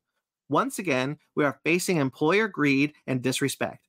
Once again, artificial intelligence is putting our members in jeopardy of reducing their opportunity to work. And once again, SAG-AFTRA is standing up to tyranny on behalf of its members. This goes back to what I was talking about before. SAG got a lot of shit for taking the 2016 deal because it was not a good deal. They cannot do that at this time. They cannot end this strike with anything but a fair deal. Well, and that's the thing is like if they get full strike, if they get the vote for a strike authorization, I do think the video game companies will just be like, yeah, okay, because because because they're already striking. What do they have to lose? True.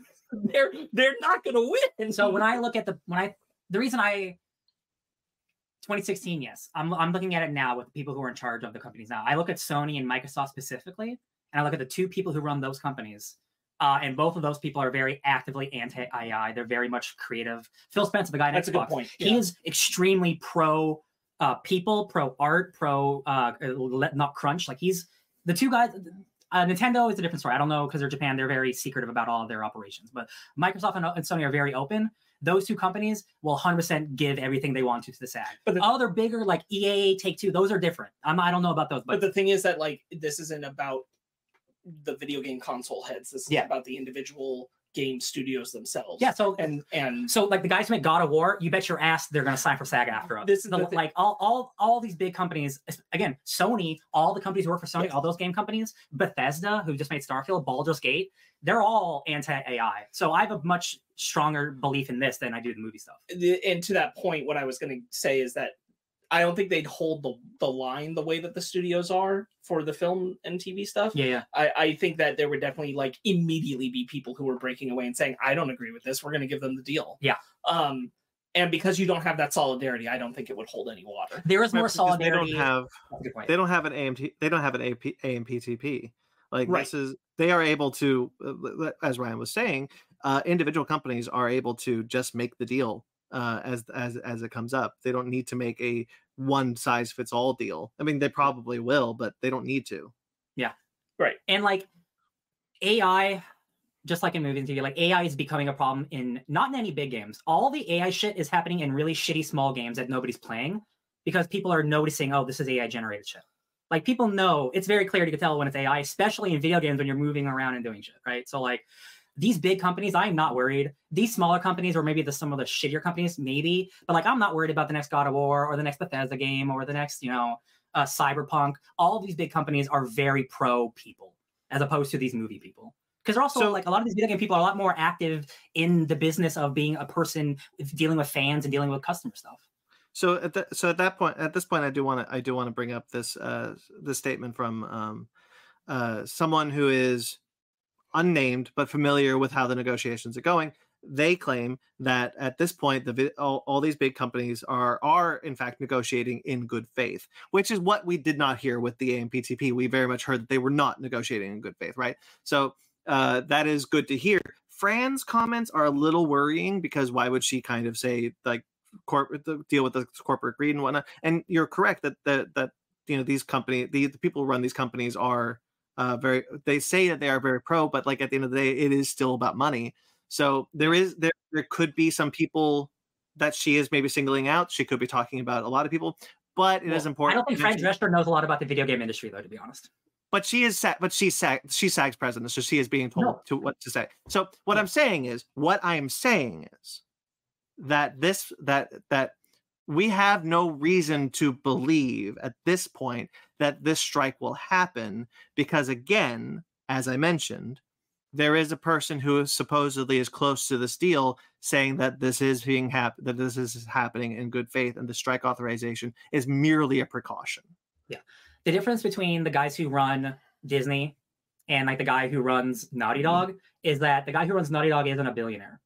He's a dude who started at that company, Neil Druckmann, making games, and he became the the president of the company working there. He's not he's not a billionaire. He might he might be a hundred thousandaire. He worked on the Last of Us TV show, but that's a dude who is so pro art and pro people. Where again, I, this is like. Uh, uh, I'm glad that that the rumor that we've heard is like it, it's all happening like nice. Like that's what I, with the amount of with the game industry right now specifically, it is like so hot. Like all the biggest games of the year are selling so well. Like people are really invested in like video game stuff right now, and I don't think they want to lose that, especially with hardcore player-driven games like Starfield and Baldur's Gate, where you cannot make those games with AI. It is impossible. You know, you know what real people sound and talk like. So like, I'm glad that people that the video game industry is trying to move forward. I have a good feeling about this one. I have a very good feeling about this one. I was gonna say uh, just on Fran Drescher's thing, I think she's only being so strong in the wording because they are seeking the authorization vote, and you want everybody to just take it seriously. So if you Mhm. are, if even if that's not necessarily the situation as it is, if you're framing it as this is what we're fighting need for, and saying it's basically we're fighting the same fight in video games, then everybody's gonna vote yes That's true. because there's probably because the thing is like the tough thing is right SAG AFTRA all of the union is affected by film and television just they are not everyone in the union is affected by video games they're Hmm. not all involved in it so you want everybody to still get on board with voting for yes even if it doesn't affect them Um, there is a, that's a really good point, Sparks. Uh, The also it's it, it, it's it's worth noting that um, hmm, no, it's gone. Um, all right. Anyway, um, yeah, it's gonna be interesting to see what happens here. Um, uh, uh, uh, again, like we know that the condi- the working conditions for actors, we because of the 2016 strike, we know that the working condition in video games was really bad um, which is why they went on strike in the 2016. And um, uh, if conditions haven't improved as much as they should have because of the again the frankly terrible deal they took uh, in 2016, um, and Ryan keeps singling out AI, which is an important fight, yes, but like the residuals, right? Like that's that that is the fight.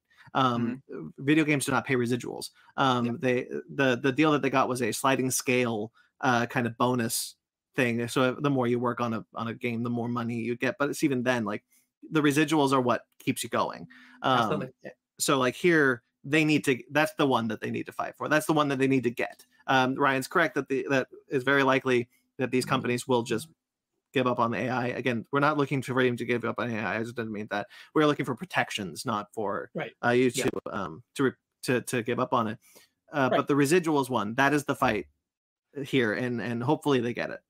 Right because it's you know millions and millions of people will buy a copy of a game and you will get paid the same as if you know One 800,000 people Yeah. bought Yeah. a copy of You the game. voice a game, and if it sells one copy, a million copies, you still getting paid the same. right Mhm. and that's That sucks. ridiculous Absolutely. Yeah. All right, that's all the strike stuff. We're done with the strike finally. Um, we got we got a few things. We're probably not going to take too much longer. Um, but yeah, that that that we'll see where we are in a couple of weeks. Spider-Man Unlimited, however, is going is going to be a is a comic. It's it's already uh, premiered on Marvel Unlimited. It sure. Um, th- this is an Infinity comic uh, written by Christos Gage, uh, with art by Simone uh, well, mm, Juan Fon Juan Fantino, um, and Fair Cifuentes Suji Sujo. Sorry, um, uh, this is exclusive uh, to the app so far, and it's go- it sees a six one six Peter Parker go up against the video game Peter Parker, the one from the upcoming Spider-Man Two. dun, dun. Uh, Multiverse. it's a tw- it's a twelve part story. Uh, I've seen so uh, uh, Ryan. I, have you read it yet? I, I I didn't read it, but I did flip through it. I'm like, wow, looks fun. art art looks pretty cool. Um, the the the page that was floating around on Twitter was really funny because it very much looks like uh, video game Peter Parker is going to just like destroy six one six Peter Parker. Mhm. uh, very fun. So so we'll see where that goes. Uh, twelve parts, interesting. yeah, they're very short. They're not like full issues Yeah. on Marvel Unlimited. Like you read it in like five minutes. Rotten Tomatoes. Oh, this might take a little while. Um, Rotten Tomatoes uh, gotten some uh, gotten some fire recently as it was revealed that a PR firm called Bunker 15 has actually been manipulating uh, scores. A big surprise. Um, but what the only proof that we have right now is that a movie that they were PR firm that they were doing PR for called Ophelia, which is a Daisy Ridley film that came out in 2018, um, debuted with like a 48% on Rotten Tomatoes, I believe. Yeah, 48%. Bunker 15 uh, found some lower level reviewers, some people who don't, you know, the people you don't really notice, um, paid the fifty dollars to give it a good review, which bumped up the score to sixty two percent, which gave it a fresh rating. The sixty percent is fresh, um, and that that helped the tickets. That supposedly helped the ticket sales of that movie because people people still use Rotten Tomatoes. People like Rotten Tomatoes. People don't understand Rotten Tomatoes. Um, but yeah, so this is the only one that we know for sure happened. Bunker 15 obviously declines that this happened like they would. $50 though? Not a lot of money. If you're going to sell your integrity, I would go for a lot more than $50. That doesn't surprise me considering what people they, how much they get paid to do other things like this at different websites. If I was going, if, uh, you got to pay me a lot more to write a to write to write a good review about a movie I didn't even see.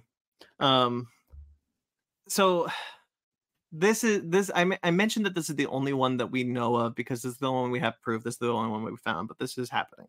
Um so paul schrader who's a filmmaker says the studios didn't invent rotten tomatoes and most of them don't like it.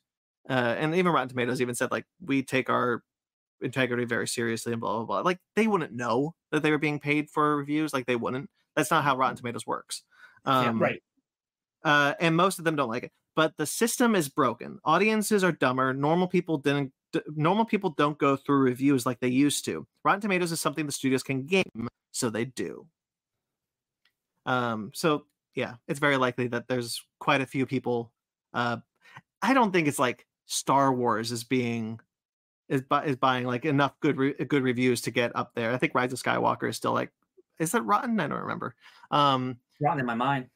Yeah, uh, but like some of these th- films, like Ophelia, are are like I, I the, it's being gamed. Um, that seems like also like a smaller movie, so maybe giving it more reviews gives it more eyes on it too. Like, yeah. oh, like people aren't going to see this, but we'll pay you to see it and talk about it. That's what I mean. That's exactly what it is because a fresh rating helps ticket sales. Uh, even a couple of years ago, Rotten Tomatoes used to put stickers on Blu-rays, certified fresh on Rotten Tomatoes on the Blu-ray. Do. Yeah, still, still do.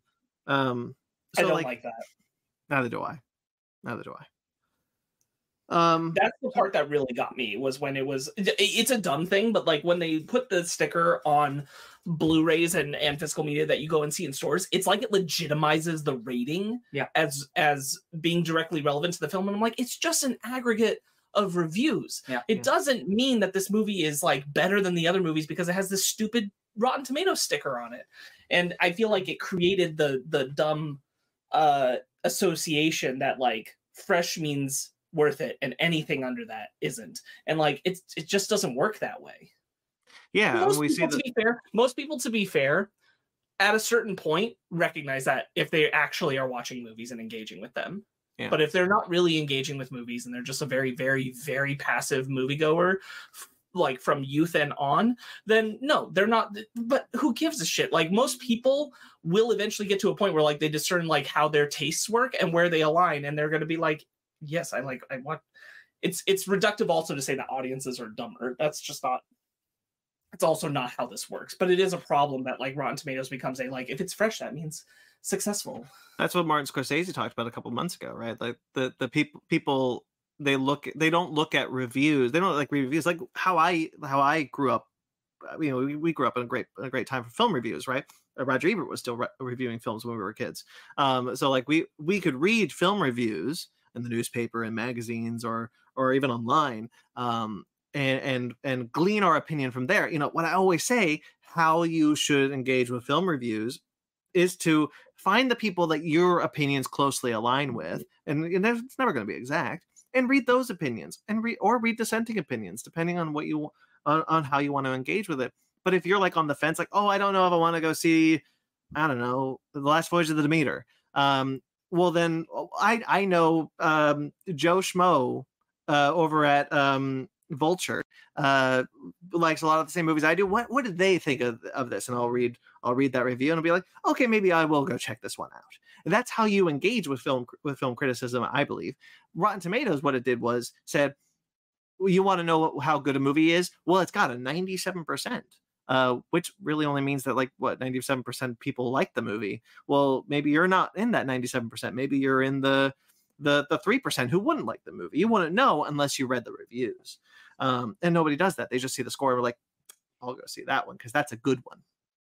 Well, even then, and like if you scroll down, it's just pull quotes, and you've got to like actually It's go to the whole yes. contextual review to actually discern anything. Yeah. Uh, didn't we? What did? What did? Uh, what did we? Slumberland. You know, that's rotten, but that doesn't mean anything. We all really like that movie. Um, Yeah. So like that. That's what means something. Um, but yeah, again, this is the this is this is the reason. I kind of think it's important to bring this up because like people are going the the wrong side of the internet is going to use this as as as fuel to the. uh, Di- Warner Brothers and Disney are buying good reviews of that were true. I already saw it. I already saw. Look at all the past five, the last two years of Marvel movies, and how most of them are positive, even though they're the worst movie I've ever seen. I'm like, Yeah. Thor: Love and Thunder is not the They're- worst movie you've ever thing- seen. But but also like those same people, they're a loud minority. They're very loud, but they are the minority. That's They're true. not most moviegoers, and they're not most people who engage with film. They're just the people who won't shut the fuck up. That's true. Yeah, I mean, No, that's pre- true. You're correct. Um, uh, it's just, it just, it, it, it's just that people are going to see the headline, PR firm Sure. games Rotten Tomatoes, and they're not going to engage with the the fact that this is one PR firm that we know of. It's happening, yeah, it's happening more often than not. But this is one PR firm that we know of dealing with a movie that nobody frankly saw. Um, nobody cared about Ophelia, but with this, like frankly, like, um, how much ticket sales did this really drive? Honestly. Two extra tickets. Anyway, trailers. Key talk. Pulling Unless into there's anything trailer else you guys wanted to say about Nope. that. You guys didn't really seem interested in that one anyway, so. No, it's just Um, well, I but I agree with your ultimate point. That it's just Yeah. like this. This doesn't change anything really. Yeah. mhm. This is a this this was a question mark I should have asked before we started recording. Solo leveling. Did you guys watch that trailer? I I did. Um, is there a specific reason you want to talk about this one? I just thought you'd be interested in it. I mean, it looks good. There are a lot of anime that are like this, so I was just kind of like, oh, it's I think it's another one of the like Sword Art Online or um, Yes. uh, My Shield Hero or all this. Uh, you know, I think it's well animated. I think it looks good. There's nothing unique about it. substantial. Yeah, yeah. There's nothing unique. I've heard. Uh, I read the comments because I like. I, I thought I looked, it, but I wasn't like loving it. I looked at the comments, and people really like that manga, and they're like they were really scared about the adaptation, and they're saying uh because this is like the second or third trailer. People are saying this is the first trailer that are actually sold on the adaptation. Sure. So um, so I'm excited. Gen- other people are excited. Generally, when it's an anime that's like of this type, where it's in a in a certain like type and genre that's very very populated, Yeah. I'll wait until the whole season's out to hear like if it's worth really going into or not. Mhm. Sure. But Um, good animation. Creation of the Gods, Kingdom of the Storms. This Yeah. is one of the coolest trailers I've seen in my entire life. And movies need to look better. Why don't? Why don't? This is why I have a problem with with This is what this is what I want Secret Wars to look like. This is Yeah. okay. So yes. So the thing that I love about other countries is like they're not a, they're not scared to just make wild movies. Mhm. America, we do not respond to movies like this. We don't see them. Anything that is giant and crazy, unless it's like a Marvel movie, which again is kind of like contained compared Yes. to what this No movie looks like this. that's what I mean. Like America, like we never get movies like this, and when we do, it's Gods of Egypt, and it's awful. Like this movie, it is. It, first of all, it's like the highest grossing movie in China right now. It's like it's huge. Like it is their end game. It is it is massive. we we fear um earnestness with like Yeah. wild emotion. Yeah. Yeah. Uh, We talked there's about this so much shit movie- in this trailer. We actually talked about this movie a while ago when we did uh, an animated film that I'm blanking on the name now. Zen, uh, yeah, yeah, yeah, yeah, yeah. uh, because Sparks brought this up that this was a- a three part epic, uh, kind of their Lord of the Rings is how I think Yeah. you brought it up, Sparks. Yes. Um, yeah. And uh, uh, I, th- I believe they filmed all three back to back. Is the reason why it's the, the biggest production that China has ever seen. It's taken a um, very long time to make. Yeah. I got, yeah. I got a, I got a, what it's about because like I, I didn't know what it's about until I looked it up. Uh, the Yeah. first installment of the trilogy's legendary tale, which takes place amidst the, the furor of mythical ancient wars between humans, immortals, and monsters, depicts the rise and fall of King Zhou, the villainous final ruler of the Shang dynasty. there's so many cool visuals in this. Um, this is already out uh, um in China, uh, but people And- love this movie. I don't know if you guys. I don't know which trailer you guys. There's a few trailers online. So I like, just watched the first one that popped up. There's a, a a trailer dropped yes, yesterday for an American release date for September 22nd, which Oh, that's has which has me ecstatic. I'm so excited we're getting this movie in theaters. Um, I'm I'm so there. Um, I, I don't care how small or limited this movie is going to be. I'm going to seek it out and I'm going to find it because this looks incredible. Um, I, I I love how this movie is is, is done, and and we talked about with when with RRR, uh, the how like uh we'd never see that kind of movie in America. And like, I wish that we could because this is the kind of movie I want to see more of. We see a, a someone running on a log, cutting it up, and then falling. There's dragons. There's uh, It's there's a clip online, huh? It's sexy too. It's sexy. There's a clip online of um uh, of the old man who's got the ex- the, the what's it called the uh, expenditure the the the scroll I think it's called. Um, sure, sure. and and uh, and like the, uh, this ribbon is like holding some dude li- like this person has like and like you see a little glimpse of it in this trailer. I, I love the visuals. I love the cgi i'm so here for this movie. I like this is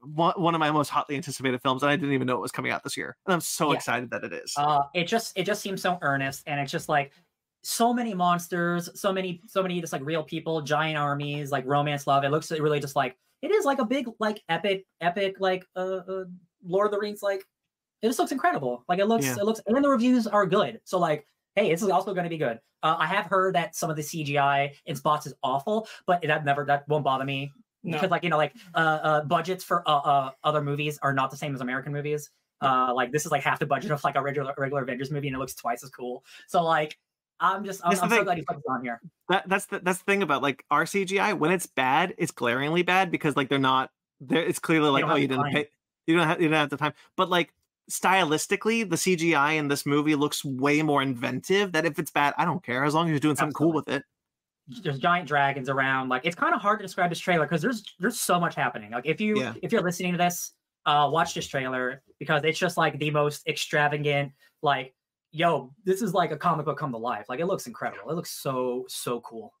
i'm i'm so glad i stumbled on this on twitter because i didn't know it was out i didn't know it was coming out this year um, Yeah. i stumbled on this on twitter and i was like oh shit this is the movie that sparks told me about so, all these years ago i i really want to see this and i so i watched like every trailer Yeah, I I I specifically didn't want to watch more trailers just in case it showed more footage and like I want to be surprised. But like, man, It, it's so I can't imagine- incomprehensible to us that I just Absolutely. can't even. yeah um i just think it looks really great it looks really fun um i don't i don't know if i if i'll see it in theaters but like i i, I would love to Yeah. we could try. we could try Um, Mortal I'd like Kombat to. one. Uh, did you have anything more that you wanted to add about the? the No, the I think you guys got that joy across real well. joy farm Mortal Kombat One released two trailers: a Megan Fox trailer and a Jean Claude Van Damme trailer. actually there's three but one of them we're not going to talk about I didn't know the third one. I'm sorry. it's it's good that dave dave bautista in it Eh, oh, the That live action of- one. Yeah. Yeah. the live action one. Um, it- well, this was trailer. this one was more of like the the story stuff The and- story and, stuff. jean-claude yeah so Uh, jean-claude van damme is a guy that they wanted since the first time came oh there's like great hot ones with, with Ed Boon, the creator of Mortal Kombat, because they can't talk to actors, but they can't talk to video game people. So it was really funny seeing from like, yo, they got Jamie Foxx, now they got Ed Boon. I'm like, wow, they are struggling for guests, but I absolutely love it. Uh, he talks about the 30 year journey uh, of trying to get Jean Claude Van Damme in a game. Before they made Mortal Kombat, they were trying to make a Jean Claude Van Damme fighting game with him as the main character, but they were two dudes who were 22 years old, and Jean Claude Van Damme said, hell no. Yeah. Because they were just like kids in their basement. Right. 30 years later, they're the, one of the biggest studios in the world. And because Uh, Johnny Cage was very much built out of who Jean Claude Van Damme was at the time Absolutely. that Mortal Kombat was coming out. they have tried. Yeah, having him be like, finally, Johnny Cage. Yeah. I was like, okay, Uh, that's pretty cool. They tried to get him for almost every single game, and he just always said no. But now I guess the paycheck was good enough. Honestly, that's what it was. also his, his amount of work has dried up. True, true. There's Uh, a but like, there's a shot in this trailer that I really like, which is his his sunglasses break and he tosses them aside. Like in uh, I think Mortal Kombat One, the the movie does a similar move, Yeah. and then he and then he pulls out another sunglass, another pair of sunglasses, puts them on. I thought that was so that is just Johnny Cage's animations. He doesn't get any specific animations, unfortunately, but it is his body and his voice. Um, Yeah. Johnny Cage's fata- fatality is great. It works great with with Jean Claude Van Damme oh he's just god, in so his like good. Bloodsport uh, uh, trousers. Uh, I love, I love it. What you, s- I love, I'm just really excited. Uh, not the only big celebrity in this game, as we turned out, which is funny. Um, not Ronda Rousey, thank God. Megan Fox is playing Nitara. Yes, So she was a, she was the vampire lady in Mortal Kombat the movie. Yeah. who got uh, split in half by Kung Lao. Oh yeah, yeah, yeah. I remember. I liked her. Yeah. Um. So this is totally fun. I like Megan Fox a lot. Uh, I think she's really fun. Uh, Nitara as a as a Mortal Kombat character to fight as looks incredible. She's really fast. She uses her claws a lot. She reminds me a lot of Cheetah from Injustice. You ever played as Cheetah? Mhm. Um, I think it's great. Megan Fox being in it is just is just fun. Uh, there's like a really silly silly interview. She's like, "Yeah, I love playing Nitara. I, I associate with vampires. Who knows she's why?" basically me. she's basically me. Uh, and like I don't mind stunt casting like this. Like every game has something like this. Um, again, like But this is a really nice. this one. is like yeah. But but normally like a lot of it has been for the cameo stuff. Uh, a, a lot of times with Mortal Kombat, other than like the Ronda Rousey one. Um, Mm-hmm. Yeah. And who's getting to show up, which we know we're getting like J.K. Simmons as as Omni Man and Yeah. things like that. But having her step into a Mortal Kombat character, I'm like this. This is a much much stronger like casting choice Yes. than what we did last time. there's a Well, we- really great Jennifer's body joke, but also it's not just Jennifer's body joke because Kung Lao's girlfriend in MK Conquest, the TV show, her name was Jennifer. So it's a double on Panja. We uh we get we get clips of her voice acting in this one and honestly whoever is the vocal director for this movie is doing a better job than they did in mortal kombat 11 um Yeah, um, because uh, megan fox actually is, is she's good i I actually I, we don't get a lot but i thought what we did here was like oh actually this is this fits this character you're even even in some cases she's actually putting on a voice Yeah. um which which it, it doesn't feel like she she half-assed this Absolutely, yeah. We only hear one one line of what she actually sounds like as Nitara, and it is she is kind of like kind of like a cool raspy like voice thing going on. I'm like, you're you're not just Megan Fox, like you're actually you're actually acting, and like I love that, and like that's really cool. Looks really, really good. yeah the boy and the heron Looks gorgeous. Oh man, oh my I god forgot. yeah. I forgot how good 2D animation can be. Yeah. Give me after more. the last after the last Miyazaki film where they went to the 3D route, we were all like, "This is awful. Don't Ye- do the this. Earwig, Your style does Witch. not, yeah, it does not translate to 3D." Um, going back to 2D, it's like, oh my god, oh, it looks so good visually. It's just like, what a treat. So this is Hayao Miyazaki's uh uh not his last film anymore. He's very Nope. clear that he's not retiring anymore. He's like, I'm Nope. gonna keep doing this till I die. Um, Uh, so this is kind of conjecture, but from what I'm hearing, because people have seen this movie already, that it's Yeah. not one of his best ones, uh, and he doesn't maybe want to retire on one of his not a good movie. Is what I've is what I've heard online. But you know, again, we might love it. Who knows? Maybe he just got Um, rejuvenated again. I am interested in the one that he's like, regardless of like being his final film or not. One of the things he was saying about when he was crafting the story for this is that he's like, this is the this is like the message I want to leave my grandson with, Mhm. and I'm really intrigued what that kind of thought process because that that doesn't always create the best things, but it does create some of the most interesting and like things. personal, yeah. so there's two interesting things about this trailer about this trailer release for me, which is one, Japan didn't get a trailer before this movie dropped. Um, we did, and Japan, Japan, this was they knew this was coming, but there was no marketing for it. So when it dropped, they had they were everyone was blind going into it, which Yeah. is not something we get to we get to experience because we have a trailer. The other thing is, is this going to IMAX? I get to see a Miyazaki film in IMAX. Oh Holy wow, shit. That's crazy. Yeah. That's yeah. Uh, uh, that was a that was a personal thing. Is that um, they they were like Miyazaki was like I I don't want I want people to go into this movie just with the poster. I don't want them to have preconceived ideas. And like to the credit of this trailer, I don't think it gives too much away, but I do kind of wish that like it's just not the way it works because like their market will be saturated with the poster and we will not be. Yeah. So Yeah. like if you want to raise awareness about it being released, you have to have the trailer here, unfortunately. But like I'm Yeah. glad they kept it very minimal. Yeah, yeah. Yeah. It looks it Like, I can't- gorgeous. I can't really tell you anything about what the movie's going to be about, really. Boy goes through trauma, hangs out with nerd. Uh, but it looks gorgeous. Absolutely. Um, I missed how I I I missed the Miyazaki movement. I didn't realize that I did. Um, all right, and then finally Godzilla minus one. I'm glad we get to talk about a Godzilla trailer this week. Yeah, even me it's too. Not one of the other ones I also desperately wish we could talk about. But Uh, Tune in next year. thrilled to talk about minus one. I I uh so the so this was really cool because uh, obviously we know that that uh, Godzilla minus one is having is being distributed by Toho in America. Uh, so there is a, a English subtitled uh version of the film, which is not necessarily something we've ever gotten for a Japanese film uh, this close to the release. Um, so that was really cool uh, to be able to actually know what they were saying uh, in Yeah. the movie. This looks incredible, though. I'm so excited for this movie. I'm very pumped. Um, we've we've talked about it before, like setting it in this post World War II setting, like very quickly right after the bomb. I'm I'm very intrigued about the setting and everything. Now with this trailer, some context clues that seems like the bomb actively hurts or creates uh Godzilla, one of Yeah. the two. Um, because we see that chart like and and putting that real direct, no longer subtext, it is text. The bombs directly affect Godzilla coming here um that's going to be really fascinating Yeah. and i'm Yeah. really intrigued by how this is all going to go uh there's the the cg looks really cool um again like it goes back to like yeah some of it could be a little wonky but because they're doing really interesting things with it that's the um bit where he steps and part of the road comes up and you just watch Yeah. bodies fly up like ragdolls like uh but like ag- again like it's going back to like this idea that we talked about with this with the creation of the gods which is like yeah okay it's so it's not going to look as good as like thanos but at least you're doing something really interesting with it you're not glaringly look i'm not just looking at a gray blob i'm looking at some, Yeah. something with style um i really i still really like this godzilla design i think sparks and i talked about this last time that it's a really cool new design for him um I, I i love the look of it i love uh i i it's so interesting that like there's a line in this movie where where the is that godzilla like they know of this creature perhaps before the movie I uh, the assume, events I assume that I assume it's in the same context as the original film, at least at this moment, which is Yeah. that it's a legend. You know, it's a Oh, legend yeah, about interesting. something that lives in the ocean off the island. Yeah. And so when they see it, they contextualize like the legend is real. Um, Yeah. But like that doesn't necessarily mean that anyone's seen the creature before. Um, but I do believe that they're going back to like the island has or or like an area has a folk tale about him. Yeah, that that's a good point um yeah man i'm i'm so excited we get to see a, a, a japanese godzilla film this year uh in in american american theaters in imax. This is also going to imax which is wild.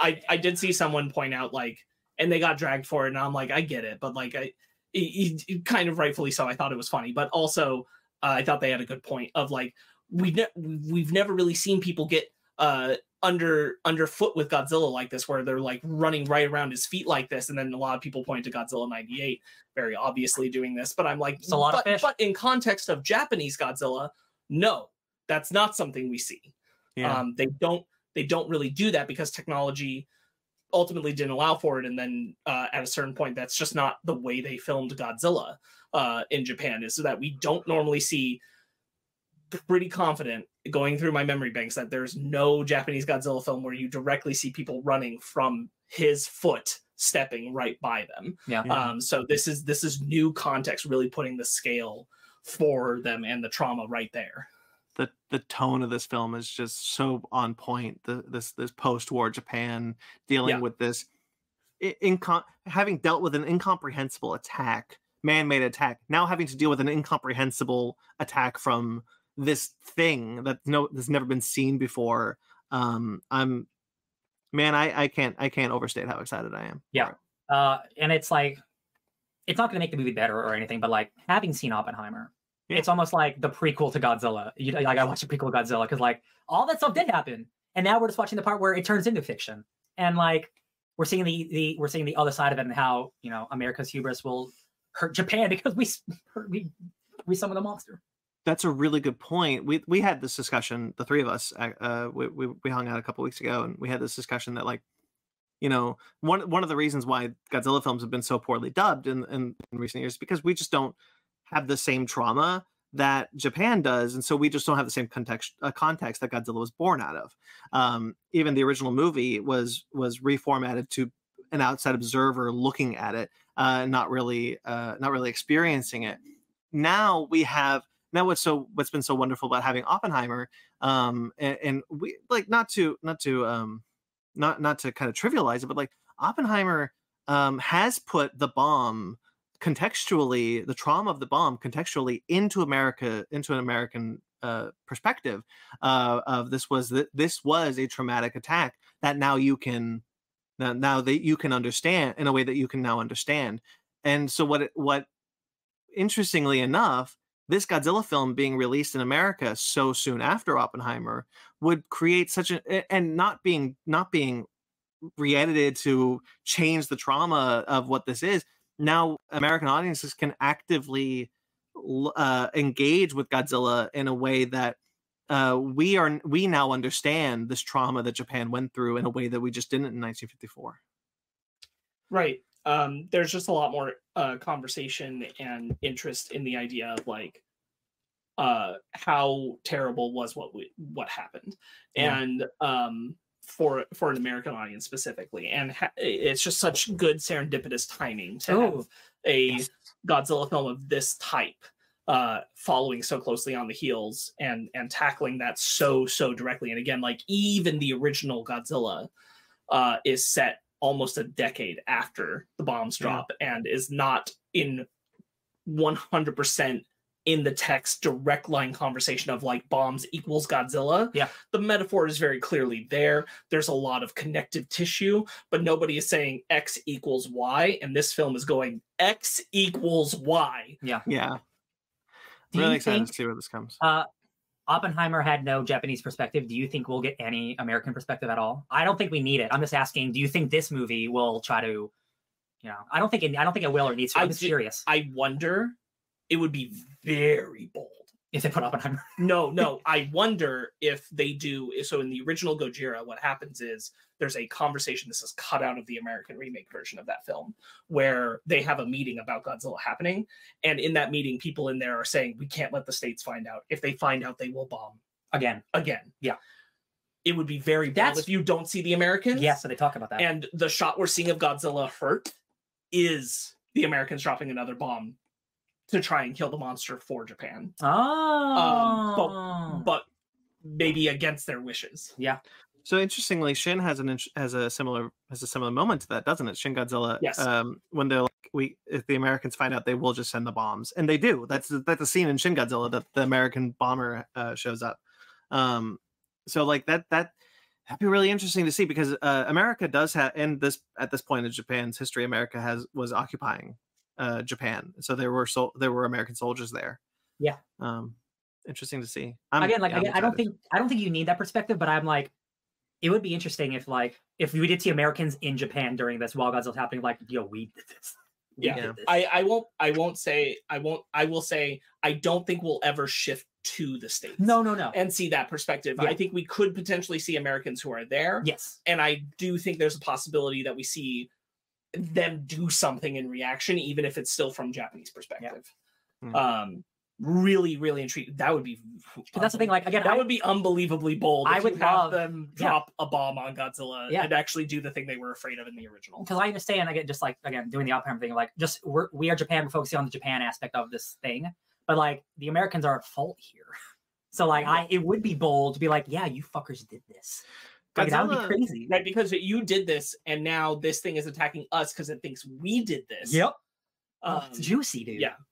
There's a the, one of my my favorite Godzilla movie, uh, Godzilla Mothra King Ghidorah Giant Monsters All Attack, um, has a um is a, is about I always that's because this kind of reminded me of it. Um, is about the fact that um people in the ne- the new generation of Japan has forgotten have for, have forgotten the trauma of of what happened in World War II, and so Godzilla comes back as a manifest as a as a spectral manifestation of that trauma to re essentially remind Japan not to forget that trauma. And it, as a movie, Godzilla minus one is kind of acting in the same vein, um, to kind of be like this is this was a shared trauma that we all dealt with, and it and it cannot be forgotten.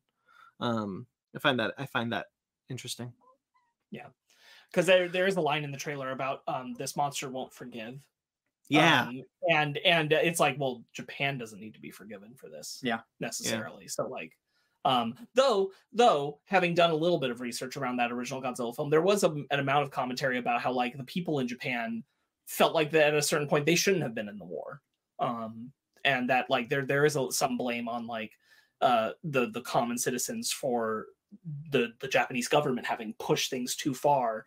Um, not that it's entirely their fault, obviously, that they got bombed, but that at, it, it had been a while that large public opinion had been we shouldn't have been involved anymore. Sure. Yeah. um, and that this shouldn't have happened to us. So that, that there, there's even an amount where like, you know, uh, there are there are accounts from people in Japan at the time who, while they blame the U.S. most, they also hold their own government uh, For accountable get- for like getting us even in putting this. them in a position of being in a war. Yeah, yeah. Very juicy. Who do you think he's going to fight in the sequel? I'm kidding. I don't care. I just I'm just so focused on on uh uh this uh and being super special um and unique. Um, but probably King Caesar. I was gonna say Bio- Um, Biolante. Make it environmental. Uh, Uh, it'll be it'll be really interesting because like Godzilla took time to transition to like the Showa kind of context of kaiju fighter monster. yeah. You know, like um the the next film he fights another monster monster, but like the kind of fear and trauma is still present in that film. Um you can't I and I think this one's gonna go even harder on that. So I don't think you can transition out of that context. I don't think they want to turn him into hero Zilla. even without being a hero i Yeah. just I, like you that that shift like if you are introducing a new monster which you would if you were doing a sequel Mhm. right like to- we're way ahead but um if you were doing that like you you also have to frame it in the same context like of, of how is this related how is this in- tied in the same same context that godzilla has how does this have context to what the japanese people are going through because now you've got got this like this is deeply entrenched to our emotions and who we are as a people if you're going to go that angle so hard with this film a sequel would have to do the same Yeah. Yeah. you could have a solid trilogy that did that though. Yeah. All right. Well, that's that's the show, guys. Lovely. Uh, all Long guys. That uh, that was it. So we'll be back in a couple of weeks uh, once again to give you more strike updates uh, because it's definitely not ending between now and then. So uh, stay tuned for that. But there's plenty of things you guys can check out in the meantime, which is everything that's in the description below. Uh, of course, conversation by Mark Reid. With, by me, uh, but uh, with Mark Reid from the um, Creative Psychopath podcast. Uh, very fun. Really enjoyed that conversation. I hope you guys enjoy it too. Um, Basement Arcade, the Mortal Kombat's that's going to keep going on, as well as KO City. Um, KO City a little slower than Mortal Kombat, but yeah, we're going to trucking along with a lot of Basement Arcades at this point because the few of our shows are um, unable to go on during the strikes. But please check out our website at fakenerdpodcast.com to see which shows are impacted by the strikes, uh, which shows are strike compliant such as Animation Station with the Digimon shows, uh, with the Digimon movies, those are strike compliant because that is a foreign property. Um, and uh, so, of course, uh, stay tuned for more stuff and be on the lookout. And you know, check. I keep that thing up to date all the time, so uh, uh, you know, just keep just keep an eye out at fakerpodcast.com. Uh, of course, our uh, archives, our book club archives, are being dropped. Uh, Sparks, uh, in the beginning of the episode, told uh, told you a few of the titles there. But of course, you can check out 20, the newest episode, 20th Century Men, which is our rotation, um, and my Star Trek classic, uh, my Star Trek variant book club series, uh, I did uh, the Mirror Universe Saga. Very fun. And upcoming Unbelievable Gwenpool Volume 1. Uh, that's Ben's pick in rotation, and Wasted Space Volume 4. Yeah. Um, stay tuned for that. And of course, you can check out our Patreon and our TeePublic, which are linked below, as well as on our website at fakenerdpodcast.com. If you'd like to support us financially, we greatly appreciate it. It would be a big help at this point in time. Um, thank you to everyone who listens. We greatly appreciate all of your support there. Thank you to everyone who watches the rewind. Uh, thank you to everyone who watches the live stream. We had a few people in the live stream tonight, uh, today. That was pretty fun. Um, thank you to Jeremy Vellucci, co-host of the Real Score podcast, which is currently on hiatus due to the strikes. Uh, but he also did the music for all of the shows and all the music you heard here this morning. Um, you can find him at Jeremy Vellucci underscore Wreck of Time. You can find his podcast, Sub- Suburban Proctologist, which had a big announcement a couple weeks ago. So stay tuned for more Suburban Proctologist at com slash Suburban Proctologist official or Instagram at Subproc Podcast. Or And maybe a course- podcast of a different name. Who knows? Different name? Mhm. wow.